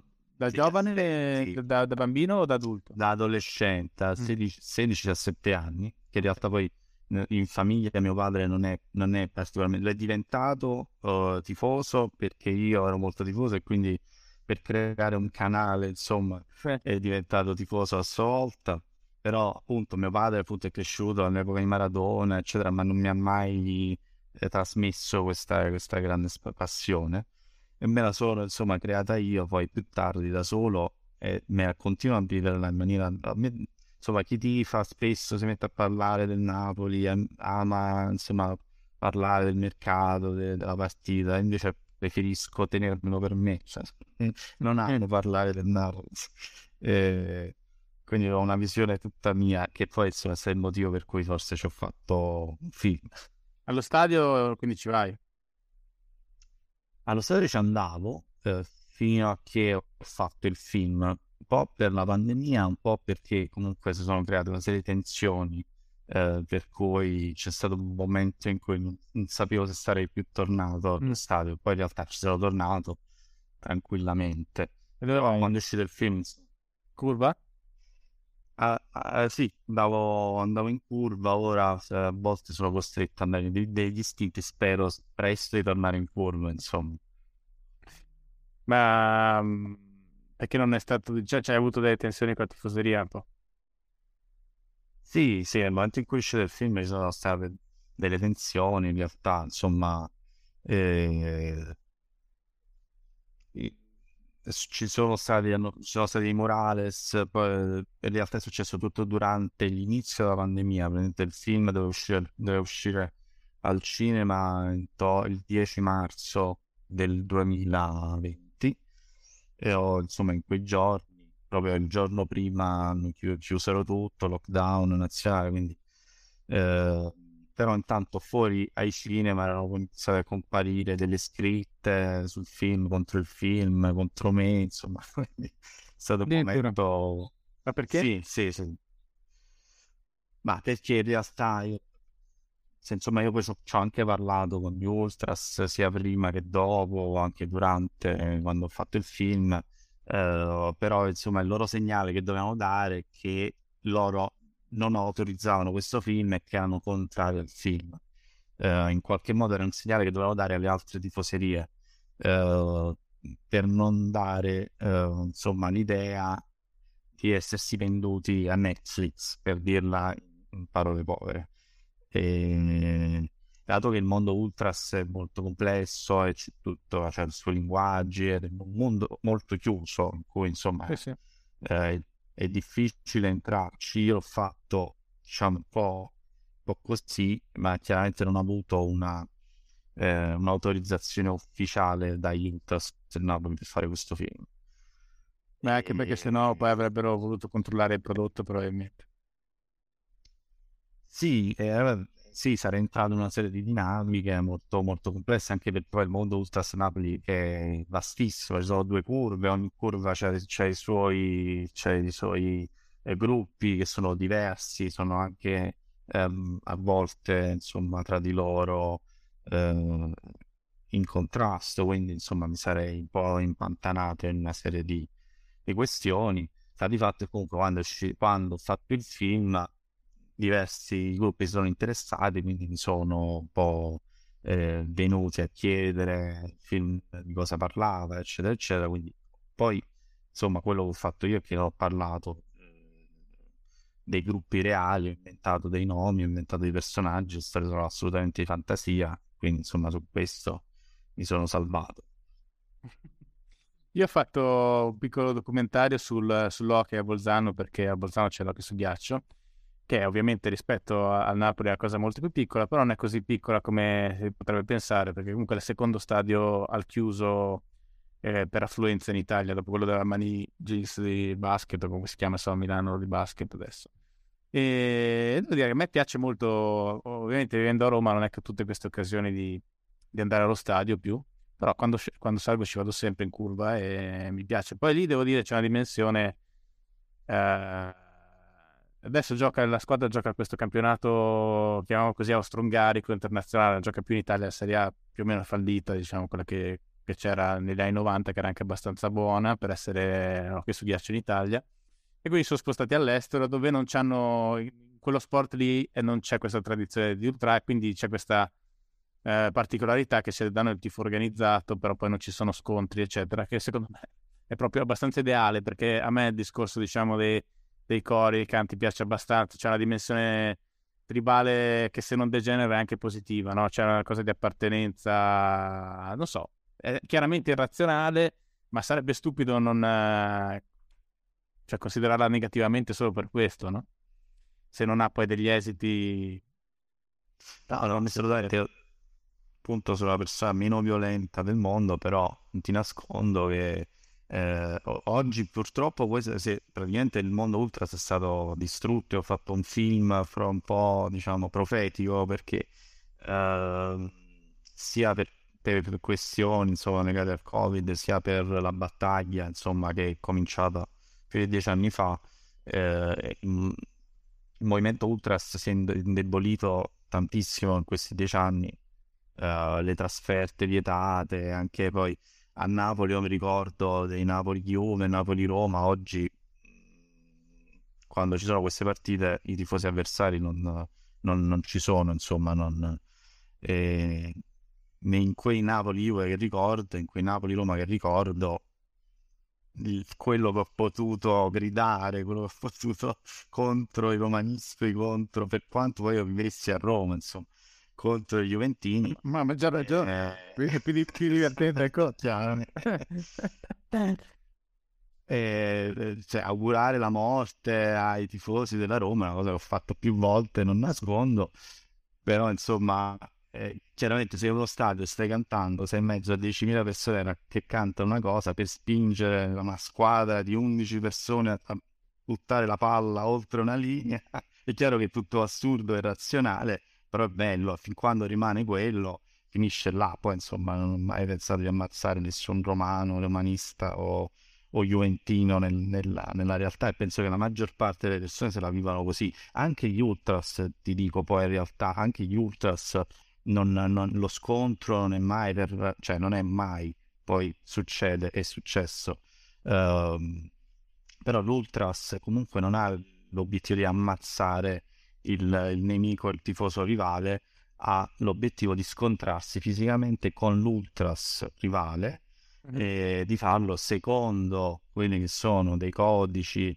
quindi mai con armi da fuoco, diversi tifoserie hanno dei loro codici a loro volta, per cui ci sono quelli che ammettono uh, la, la, le, le, lame, chi non le ammette, cioè, però eh, cioè, loro lo fanno anche rispettandosi cioè, eh, anche, anche mh, per dire, io c'è una grandissima rivalità tra Napoli e Roma, fortissima, ma ho, ho, ho parlato con diversi capi ultras, mi facevano vedere i messaggi che si mandavano con i capi della Roma, eh, ma di, insomma, di amicizia mm-hmm. che esiste tra di loro. C'è una forma di, ma non solo di rispetto, ma proprio di amicizia. Loro poi si vedono per coltellarsi eh, per, per, scontrarsi perché come noi magari andiamo a giocare a calcetto, insomma. È un, un modo chiaramente assurdo di... Ecco, magari io fino ai coltelli, ai coltelli, non mi spingerei, ecco. mi sembra uno step più in là. Sì, effettivamente lo è, però... Eh, eh, però ecco, insomma, in realtà poi eh, c'è sicuramente una demonizzazione in parte anche giustificata del fenomeno ultras, d'altra parte non, uh, non per forza gli ultras sono dei criminali, no, no, non per forza gli ultras sono di estrema destra, per dire. Napoli da quel punto di vista è un'isola felice perché non, non è legato in nessun modo a, all'estrema destra, quindi eh, diciamo che è un mondo che ha tante sfumature molto spesso viene, viene dipinto di nero e basta. Ma secondo me poi è fondamentale l'esperienza dello stadio, nel senso che senza, senza le tifoserie le partite le vedi meglio in tv, cioè si vede, c'è il replay, c'è il commento, c'è, c'è la cosa bella di andare allo stadio che tu stai entrando in un'arena. Per me è una delle sensazioni che preferisco quando entro, poi nel, nel caso dell'occhio su ghiaccio la pista è più bassa rispetto a eh, cioè tu entri a livello della, della, cosa e poi sotto... E quindi c'è questa sensazione di entrare un po' in un'arena quando ci sono i playoff, lo stadio è pieno, sono 7300 persone attorno a un campo piccolo, è figo, cioè nel senso proprio quel momento in cui entri a me piace molto. Eh, e quella cosa non sarebbe così se non ci fossero, se non ci fossero tifosi, capito? Se fosse tutto tribune come all'estero. Io ho visto una partita, ho visto sia l'NBA sia l'NHL in America e in Canada sono delle esperienze eh, secondo me abbastanza inutili, cioè vedi molto meglio le partite in televisione e poi vabbè c'hanno tutti i time out pubblicitari che non finiscono mai, se li vede dal vivo, cose esterne. Ma poi proprio è noioso perché la gente non, non ci sono cori, non c'è... Proprio sport per famiglia, una palla inenarrabile. Cioè, non, non, vuoi vedere quella roba senza considerare che può essere benissimo per famiglie anche il nostro, cioè basta no, no, un attimo all'occhio e spiegare due cose anche ai bambini. Però ecco, quella è una direzione che bisogna stare attenti a prendere. Io, come ti dicevo, sarei dubbioso sulla, sulla dimensione dei, degli sconti fuori dallo stadio, anzi non sono dubbioso, sono, per me non va bene, però all'interno dello stadio che ci siano delle, delle tifoserie che dicono qualsiasi cosa e che, che, ci sta, cioè migliora tantissimo l'esperienza sportiva. Sì, ma è, t- è, tutta lì, credo. Cioè, poi a me piace il calcio, a me piace il Napoli. Io la partita di calcio, la finale di Champions, non me la vedo. Cioè, mi interessa se non c'è il Napoli. il calcio è, un, è, uno sport in realtà poi molto noioso. Il calcio è molto legato alla tifoseria, cioè nel senso se non tifi è impossibile guardare il calcio, è noiosissimo. Sì, cioè io guardo le partite del Napoli, guardo le partite delle squadre che stanno lottando nel, eh, nella classifica con il Napoli, quindi sperando che perdano. Queste sono le partite che guardo. e, e, poi sì, allo stadio, quando capita, appunto, ci sono stati vari scioperi delle tifoserie e praticamente è quasi inutile andarci. Il, il bello è quello, il bello è stare proprio in curva, cantare, chiederti poi, lo so, però io arrivato ai miei 36 anni non mi capita spesso di trovarmi in situazioni a cantare, a urlare insieme a delle no, persone, a saltare, cioè sono delle cose che, che, che, nella vita ormai hanno senso solo in un determinato contesto. Assolutamente. E, e, ed è bello conservarlo e mantenere, è bello che ci sia un'oasi in cui puoi, puoi essere insomma un qualcosa, qualcos'altro, eh, cosa di diverso da te stesso, in cui poi può essere un troglodita o in cui urlare le cose peggiori del mondo. Sono d'accordo. Ma eh, scusami, e nel calcio si può bere allo stadio? A Napoli no. A Perché Napoli no, a Roma sì. Cioè a Roma ci sono i bar, puoi prendere la birra. A Napoli la birra non c'è. Non so, non c'è mai stato, non so. ok. No, a Bolzano c'è la birra, infatti poi eh, diciamo addirittura tre tempi e sono da 20 minuti, quindi sono molto più corti per il gioco effettivo. Quindi poi so che una volta, poi sono i supplementari sono oltranza, quindi una volta nei playoff hanno fatto due o tre supplementari, non mi ricordo, la polizia ha fatto chiudere i bar. Perché dopo cinque tempi ovviamente non c'era più nessuno che stava in piedi, molto bello. Senti, ehm, poi, poi, poi, ti lascio andare, ma adesso facendo le ricerche uh, per il mio nuovo romanzo, sono stato al centro sperimentale e ho scoperto che tu avevi provato a entrare al centro sperimentale, giusto? Io ho provato a entrare, c'è, c'è una storia di, carina, insomma, mm. non tanto divertente. Eh, avevo provato ad entrare al centro sperimentale, mi sa, una volta, non, la, eh, non avevo passato insomma neanche la prima selezione. La seconda volta ho passato la prima selezione, ho fatto i colloqui e sono arrivato fino al propedeutico, che sarebbe sì, sì. il corso di un mese, e poi su 16 che eravamo ne dovevamo scegliere 6 o 8, non mi ricordo. Quell'anno decisero di fare le quote rosa, però solo a quello step, quindi era su 16 c'erano 4 ragazze che sicure di entrare e gli altri 4 erano tutti gli uomini che tra... dovevamo combattere tra di loro. E... Non... e, ve lo, e ve lo dissero così esplicitamente? No, no, si scoprì un po' alla fine, vabbè, fu un anno incasinato perché usciva, eh, usciva Mon- eh, Montaldo, mi sa, entrava, non si sapeva bene chi stava entrando, insomma, un po' casino. Alla fine no, non, non, entrai. L'anno dopo... Quel, me- quel meccanismo lì, quando l'ho scoperto, appunto, perché a un certo punto un personaggio nell'olivo si, è, si è, prova a entrare, quando ho scoperto l'esistenza di questo, questo mese dove tu sei dentro ma non sei dentro, cioè è abbastanza sadica come cosa.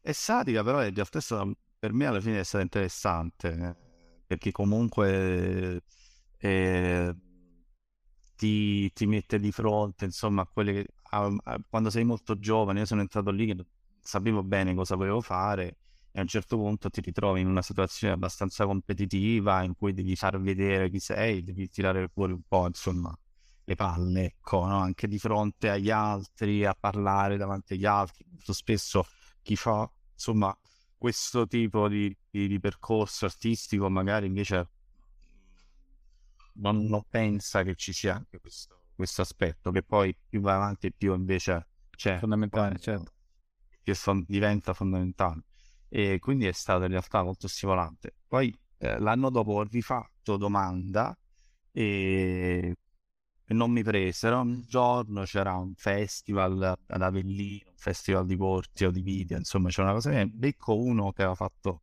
il propedeutico con me mi dice ah ma tu non ti sei presentato al propedeutico, sei stato un grande, eh sì perché tu contro il centro sperimentale no, scusa ma che stai dicendo?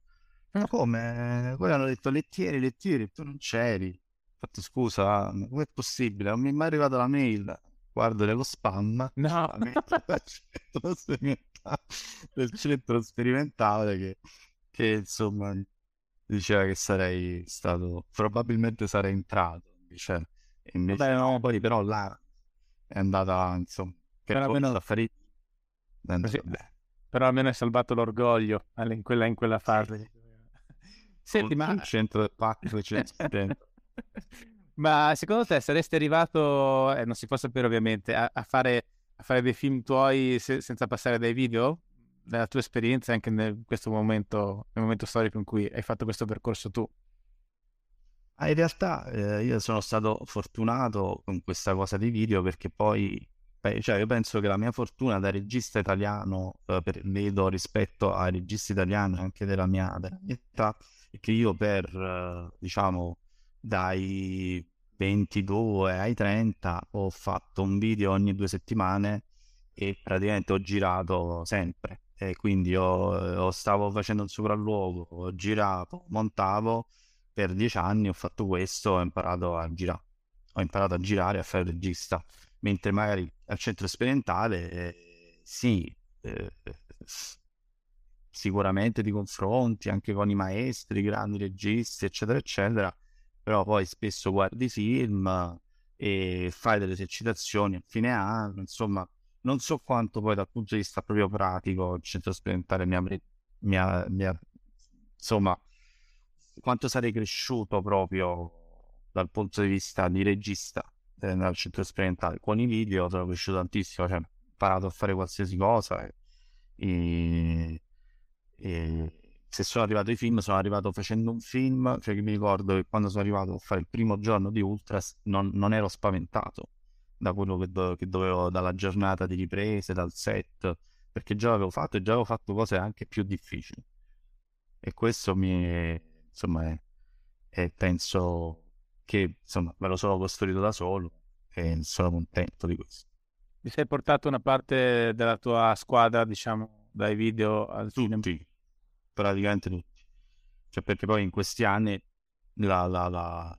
quello che ho fatto con i video è costruire un gruppo con il direttore di fotografia Gianluca, la, la scenografa e Marcella. Siamo cresciuti tutti insieme e loro a loro volta sono cresciuti con i loro, diciamo, assistenti e tutto il gruppo, eh, diciamo, del, del mio, sul mio set siamo cresciuti tutti insieme, siamo tutti amici e questa secondo me è una cosa appunto che una grande fortuna che ho perché molto spesso il regista invece eh, si ritrova ad arrivare sul set e poi gli danno un direttore della fotografia, magari che ha più esperienza, una scenografa che non ha mai visto, la costumista che... E, e il cinema poi alla fine è quello. Cioè, sì, c'è la storia, ci sono gli attori, c'è la macchina da presa, ma il grosso e, e il baraccone che devi portare avanti. Quindi se non hai un rapporto col direttore della fotografia, se non hai un rapporto con lo scenografo, non se lo riesci a farti capire, se non sai quello che vuoi, se non... eh, è, è, difficile che tu riesca a fare un film buono. Sì, hai creato diciamo una, una bottega, una volta sarebbe detto con i pizzini. Sì, un po' la vecchia... Erano in realtà i consigli che davano io ricordo mi chiede Nanni Moretti a Mel Sager da Pischello proprio disse Nanni senti io voglio fare film che devo fare? Lui mi disse crea un gruppo di lavoro. Io così ho fatto. E, ed effettivamente è vero penso che tutti se vai a vedere tutti i grandi del cinema italiano da Sorrentino a Garrone e vedi i nomi di tutti i collaboratori sono tutte persone che sono cresciute insieme e che poi hanno raggiunto il successo nel loro ambito grazie a, a, ai lavori che hanno fatto con, crescendo insieme, insomma, con il loro gruppo È difficile che invece un regista giovane prenda il miglior costumista, il miglior direttore di fotografia che c'è sulla piazza e riesca a fare un'opera, eh, diciamo, innovativa esteticamente proprio e di racconto. Interessante. E poi va di pari passo anche insomma con il tuo percorso disintermediato, cioè, comunque il fatto di aver avuto esposizione con i video, aver fatto numeri anche assieme ai cantanti, eccetera, sicuramente no, queste due cose sono un po' autoalimentate.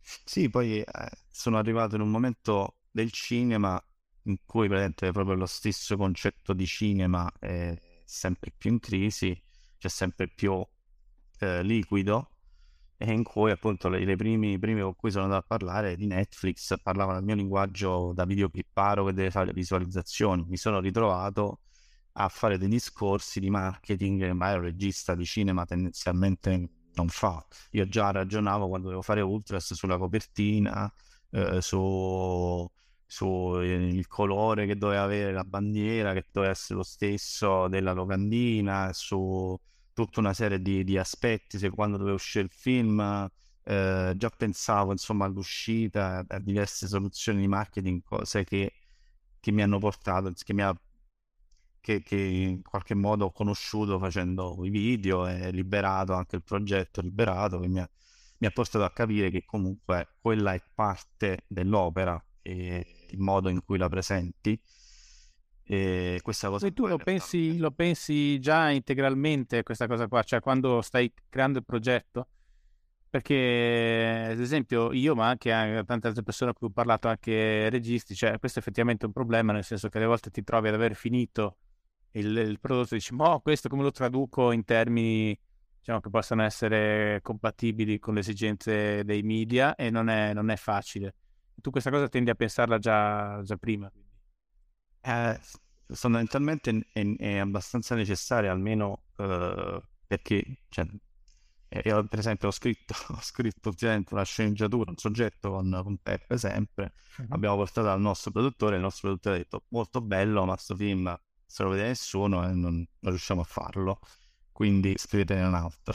Insomma, eh, questo magari appunto eh, se scrivi un libro è, è difficile che accada, cioè può accadere anche questo, però tendenzialmente l'editoria è un mondo in cui c'è più libertà, non ci si aspetta certi risultati per mm. forza. Diciamo, i, costi di, i, costi di, produzione sono molto più bassi anche nel costi di produzione, esatto, invece fai un film da svariati milioni di euro che già sai che tendenzialmente interessa ad una nicchia, eh, non te lo fanno fare e te lo fanno fare solo se sei uno che porta gente al cinema perché sei già un nome come regista, quindi sei un grande regista affermato e comunque se sei un regista affermato e vuoi fare un film di nicchia ti verranno a dire sei sicuro che vuoi fare guarda te lo facciamo fare però non aspettarti che vincere l'Oscar no? per mm. questo che e quindi nel cinema non puoi non fare i conti con il pubblico, con i numeri, con i... Sì. Con i...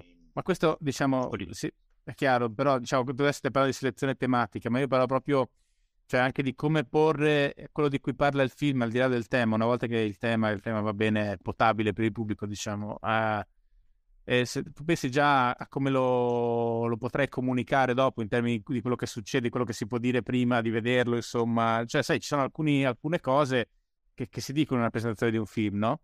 E per me quella è, per, per, i libri è la cosa più, una delle cose più faticose, e, però confrontandomi anche con persone appunto del tuo mondo, eh, non, non, sono l'unico a pensarla così, eh, però forse è molto più semplice farlo prima. Eh sì, a me cioè, capita nel momento in cui sto, mi, mi appassiona una storia e capisco che in quella storia c'è qualcosa che poi ho bisogno, diciamo, di formalizzare quella mia, quel mio interesse in qualcosa di concreto, dire ok, sì, ma che cos'è questa storia? Poi sono sempre combattuto uh, uh, nel momento in cui appunto uno non si deve fare troppe domande, non si deve chiedere, non deve formalizzare, non deve per forza appunto capire bene cosa sta facendo e dove sta andando, perché se stai facendo qualcosa che ti piace e ti sembra interessante, fallo, poi magari alla fine capisci appunto cosa devi, come lo devi, lo devi presentare. E però, non lo so, a me viene naturale a un certo punto chiedermi, sì, ma questa roba la gente interessa? Questa roba perché dovrebbe interessare, lo so, il mio vicino di casa? E, um, perché poi alla fine il mio obiettivo un è un po' quello, cercare di sì fare quello che mi piace a me e raccontare insomma la storia che mi interessa, ma anche coinvolgere, dato che l'ho fatto con i video, l'ho fatto con Liberato, l'ho fatto con Calcutta, cioè vedere i bambini che cantano una canzone, che, che ballano, su... quella cosa lì eh, capisci che si può fare, non è impossibile, con il cinema chiaramente è molto più difficile che con i videoclip, la letteratura è ancora più difficile. Eh, ma sì, ma io credo che cioè, è quello a cui bisognerebbe puntare in effetti, cioè fare delle opere per, per se stesso o per i propri amici non, non ha mai avuto senso, credo. Sì, anche per un pubblico di nicchia, per un pubblico, cioè alla fine invece è, è bello ed è divertente e per me le grandi reference, diciamo, cinematografiche sono sempre quelle popolari, per dire della commedia all'italiana, di scuola, cioè secondo me più di, eh, di Fellini o di Visconti che fanno fatto un cinema invece più intellettuale, perché appunto era il cinema che portava gente a vedere i film, andare al cinema, e, in cui si sentiva eh, chiamata in causa, in cui sentiva in, e oggi questa cosa è molto molto difficile, cioè pensare a un film per gli italiani, che gli italiani, cioè, che non sia un, un film di merda, insomma, che non sia un film mainstream in senso negativo, è molto, è sem- molto molto difficile immaginare un cinema popolare e quello che riescono poi forse a fare invece i svedesi e i danesi in questo momento. Sì, beh, ci sono tanti motivi probabilmente per quello, sono anche popolazioni molto più omogenee culturalmente, cioè hanno più piccole, insomma, ma non è solo questo, però sì. Ma poi l'altro problema del cinema è l'oggetto, cioè proprio adesso è il cinema, nel senso eh, non è così scontato che la gente tornerà in, in sala e, e, poi comunque c'è il buca di offerta enorme, poi dopo certe cose fai fatica a trovarle, tipo un film come Lovely Boy è difficile da trovare fra i film italiani, non è che non esistano, però non sono tanti. E... Ehm, però diciamo in termini meramente quantitativi l'offerta è enorme, quindi perché uno dovrebbe uscire e andare al cinema, no? E... In teoria i motivi ci sono, ma poi alla... nell'atto pratico è una cosa... Tu, tu pensi che ci sarà ancora fruizione in sala? Io credo che il cinema eh, già prima del Covid era in grandissima crisi. Ricordo proprio l'anno prima, eh, appunto, il mio produttore Nicola Giuliano, quindi parlavamo dei film di Sorrentino, di Garrone, Dogman e loro, gli ultimi film pre-Covid. Abbiamo fatto dei numeri in realtà minimi. Eh, loro, vabbè, non, non, non ha avuto un grande insomma, successo, ma Dogman ha avuto un grandissimo successo di critica, ha vinto Cannes e tutto quanto, ma comunque ha fatto tipo dei numeri, un milione e mezzo, mi ricordo, insomma, eh, due milioni, in realtà il botteghino ha fatto dei numeri e comunque la direzione è, è questa qui, la gente dal cinema a vedersi due film di supereroi e basta praticamente, sono gli unici film che, che hanno un pubblico perché è un pubblico di bambini, di famiglie che portano i bambini a vedere il film e questa è la destinazione ormai che ha il cinema ci dobbiamo rassegnare. Chi dice dobbiamo resistere, non capisco poi c'è la resistenza rispetto a cosa. Se le persone non si accollano ad andare al cinema e preferiscono rimanere a casa senza pagare 10 euro per vedersi un film, senza dover eh, avere quello a fianco che tossisce, senza, potendo anche interrompere perché poi dice eh, il film tu quando vieni a casa poi sei distratto e c'hai il telefono che suona. Eh, sì, c'è anche chi magari lavora, eh, un sai, smart working, ha la possibilità di vedersi un film dopo pranzo dalle 2 alle 4 e però magari arriva la telefonata e devi rispondere. E, e quindi cioè, eh, siamo nel 2022 funziona così. Un libro pure, leggi una pagina, 10 pagine, poi ti addormenti eh, oppure devi fare una cosa, il, il modo di, di fruire di, è una cosa che cambia, no? Che cambia, eh. cambia il tempo, cambiano anche se poi quello, quell'aspetto lì di, di, stare diciamo un'ora e mezza in una sala, se il film è bello, quello ah, è secondo me uno degli aspetti positivi da andare al cinema, che non stai concentrato su una cosa per così a lungo, cosa che non capita praticamente mai più nella vita, no?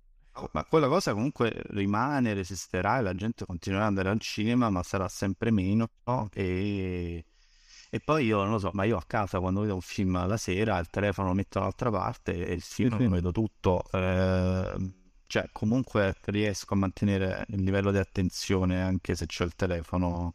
Eh, Esattamente. Cioè, e quindi comunque casa mia con uno schermo a delle casse decenti io vedo il film in lingua originale in una qualità migliore di tutti i cinema di, di Napoli della maggior parte del cinema di Napoli, dove non c'è una lingua originale, praticamente non, non esiste a Napoli, ce n'è solo uno che il giovedì fa le proiezioni in, in, di un film in lingua originale. Sì, anche, anche... a casa. No, questo non c'è dubbio, cioè, vedere, vedere i film doppiati ce n'è... Eh, allora solo Milano e Roma in realtà, cioè in realtà solo a Milano e Roma ci sono delle buone sale dove ci sono i film in lingua originale il resto d'Italia vede i film doppiati e in sale molto spesso terribili, se non nelle, nelle multisale, insomma, quelle, quelle, giganti che hanno un livello un po' insomma alto. Quindi me, insomma, sacrificare i cinema, cioè capisco che che, che è bello vedere il film al cinema, però insomma 2022. No, no, ma lo capisco, cioè poi infatti il mio è un discorso teorico perché poi è lato pratico, anch'io ci vado infinitamente di meno di quanto non ci andassi prima, no? Però è vero che questo ha portato anche alla scomparsa dei, di, quel, di, quel, cinema, diciamo, medio budget, che, dove magari uscivano le cose più interessanti, no? E, e che fa un po' più fatica. Ma infatti, infatti la resistenza deve essere più su quello dei produttori e dei registi, insomma, poi, cioè, di eh, doversi, però, cioè, parliamoci chiaro, io oggi io ho la fortuna di poter parlare con Netflix, Amazon, Sky, eh, Rai, Moce Disney, eh, eh, Paramount, cioè, cosa che prima non esisteva. Io probabilmente Ultras senza Netflix non so se sarei riuscito a trovare un produttore, un distributore che avesse fatto Ultras. Quindi, e poi devi avere insomma la resistenza la devi fare su quello, sulla tua idea, sul fatto di eh, fare quello che vuoi, di cercare di, di, di mantenere la tua libertà, di, di, fare il film che vuoi tu, di non farti condizionare e le battaglie devi fare su quello. Non, se poi alla fine il film va a finire in televisione o al cinema, si cambia, ma la cosa più importante è se il film è buono, è quello che volevi fare tu o no, più quello, più quella la la cosa importante. Ah sì, certo. Sì, sì. E bisogna vedere se ci sono margini per fare questa cosa. Tu comunque li hai trovati, mi sembra di capire. Io con Netflix ho avuto la massima libertà, non ho avuto neanche una nota. Sono stato fortunato che sono uno dei primi film, quindi ancora forse c'era... Però non ho avuto del, delle questioni sul montaggio, ma insomma le questioni, ma questa forse dovrebbe durare di meno, cose normali che succedono con qualsiasi produttore con Sky più o meno lo stesso, anche perché io sulle cose che mi sono venute a dire ho fatto la guerra, ho fatto il pazzo, cioè sulle cose che pensavo fossero importanti ho fatto la guerra. E quello eh, cioè, la devi fare se hai delle idee e poi se insomma le lasci cadere chiaro allora lì poi c'è, c'è anche una responsabilità diciamo dell'autore va bene e, ehm, quando uscirà il prossimo film? Non si sa ancora. Ma no, siamo ancora in alto mare. In alto mare.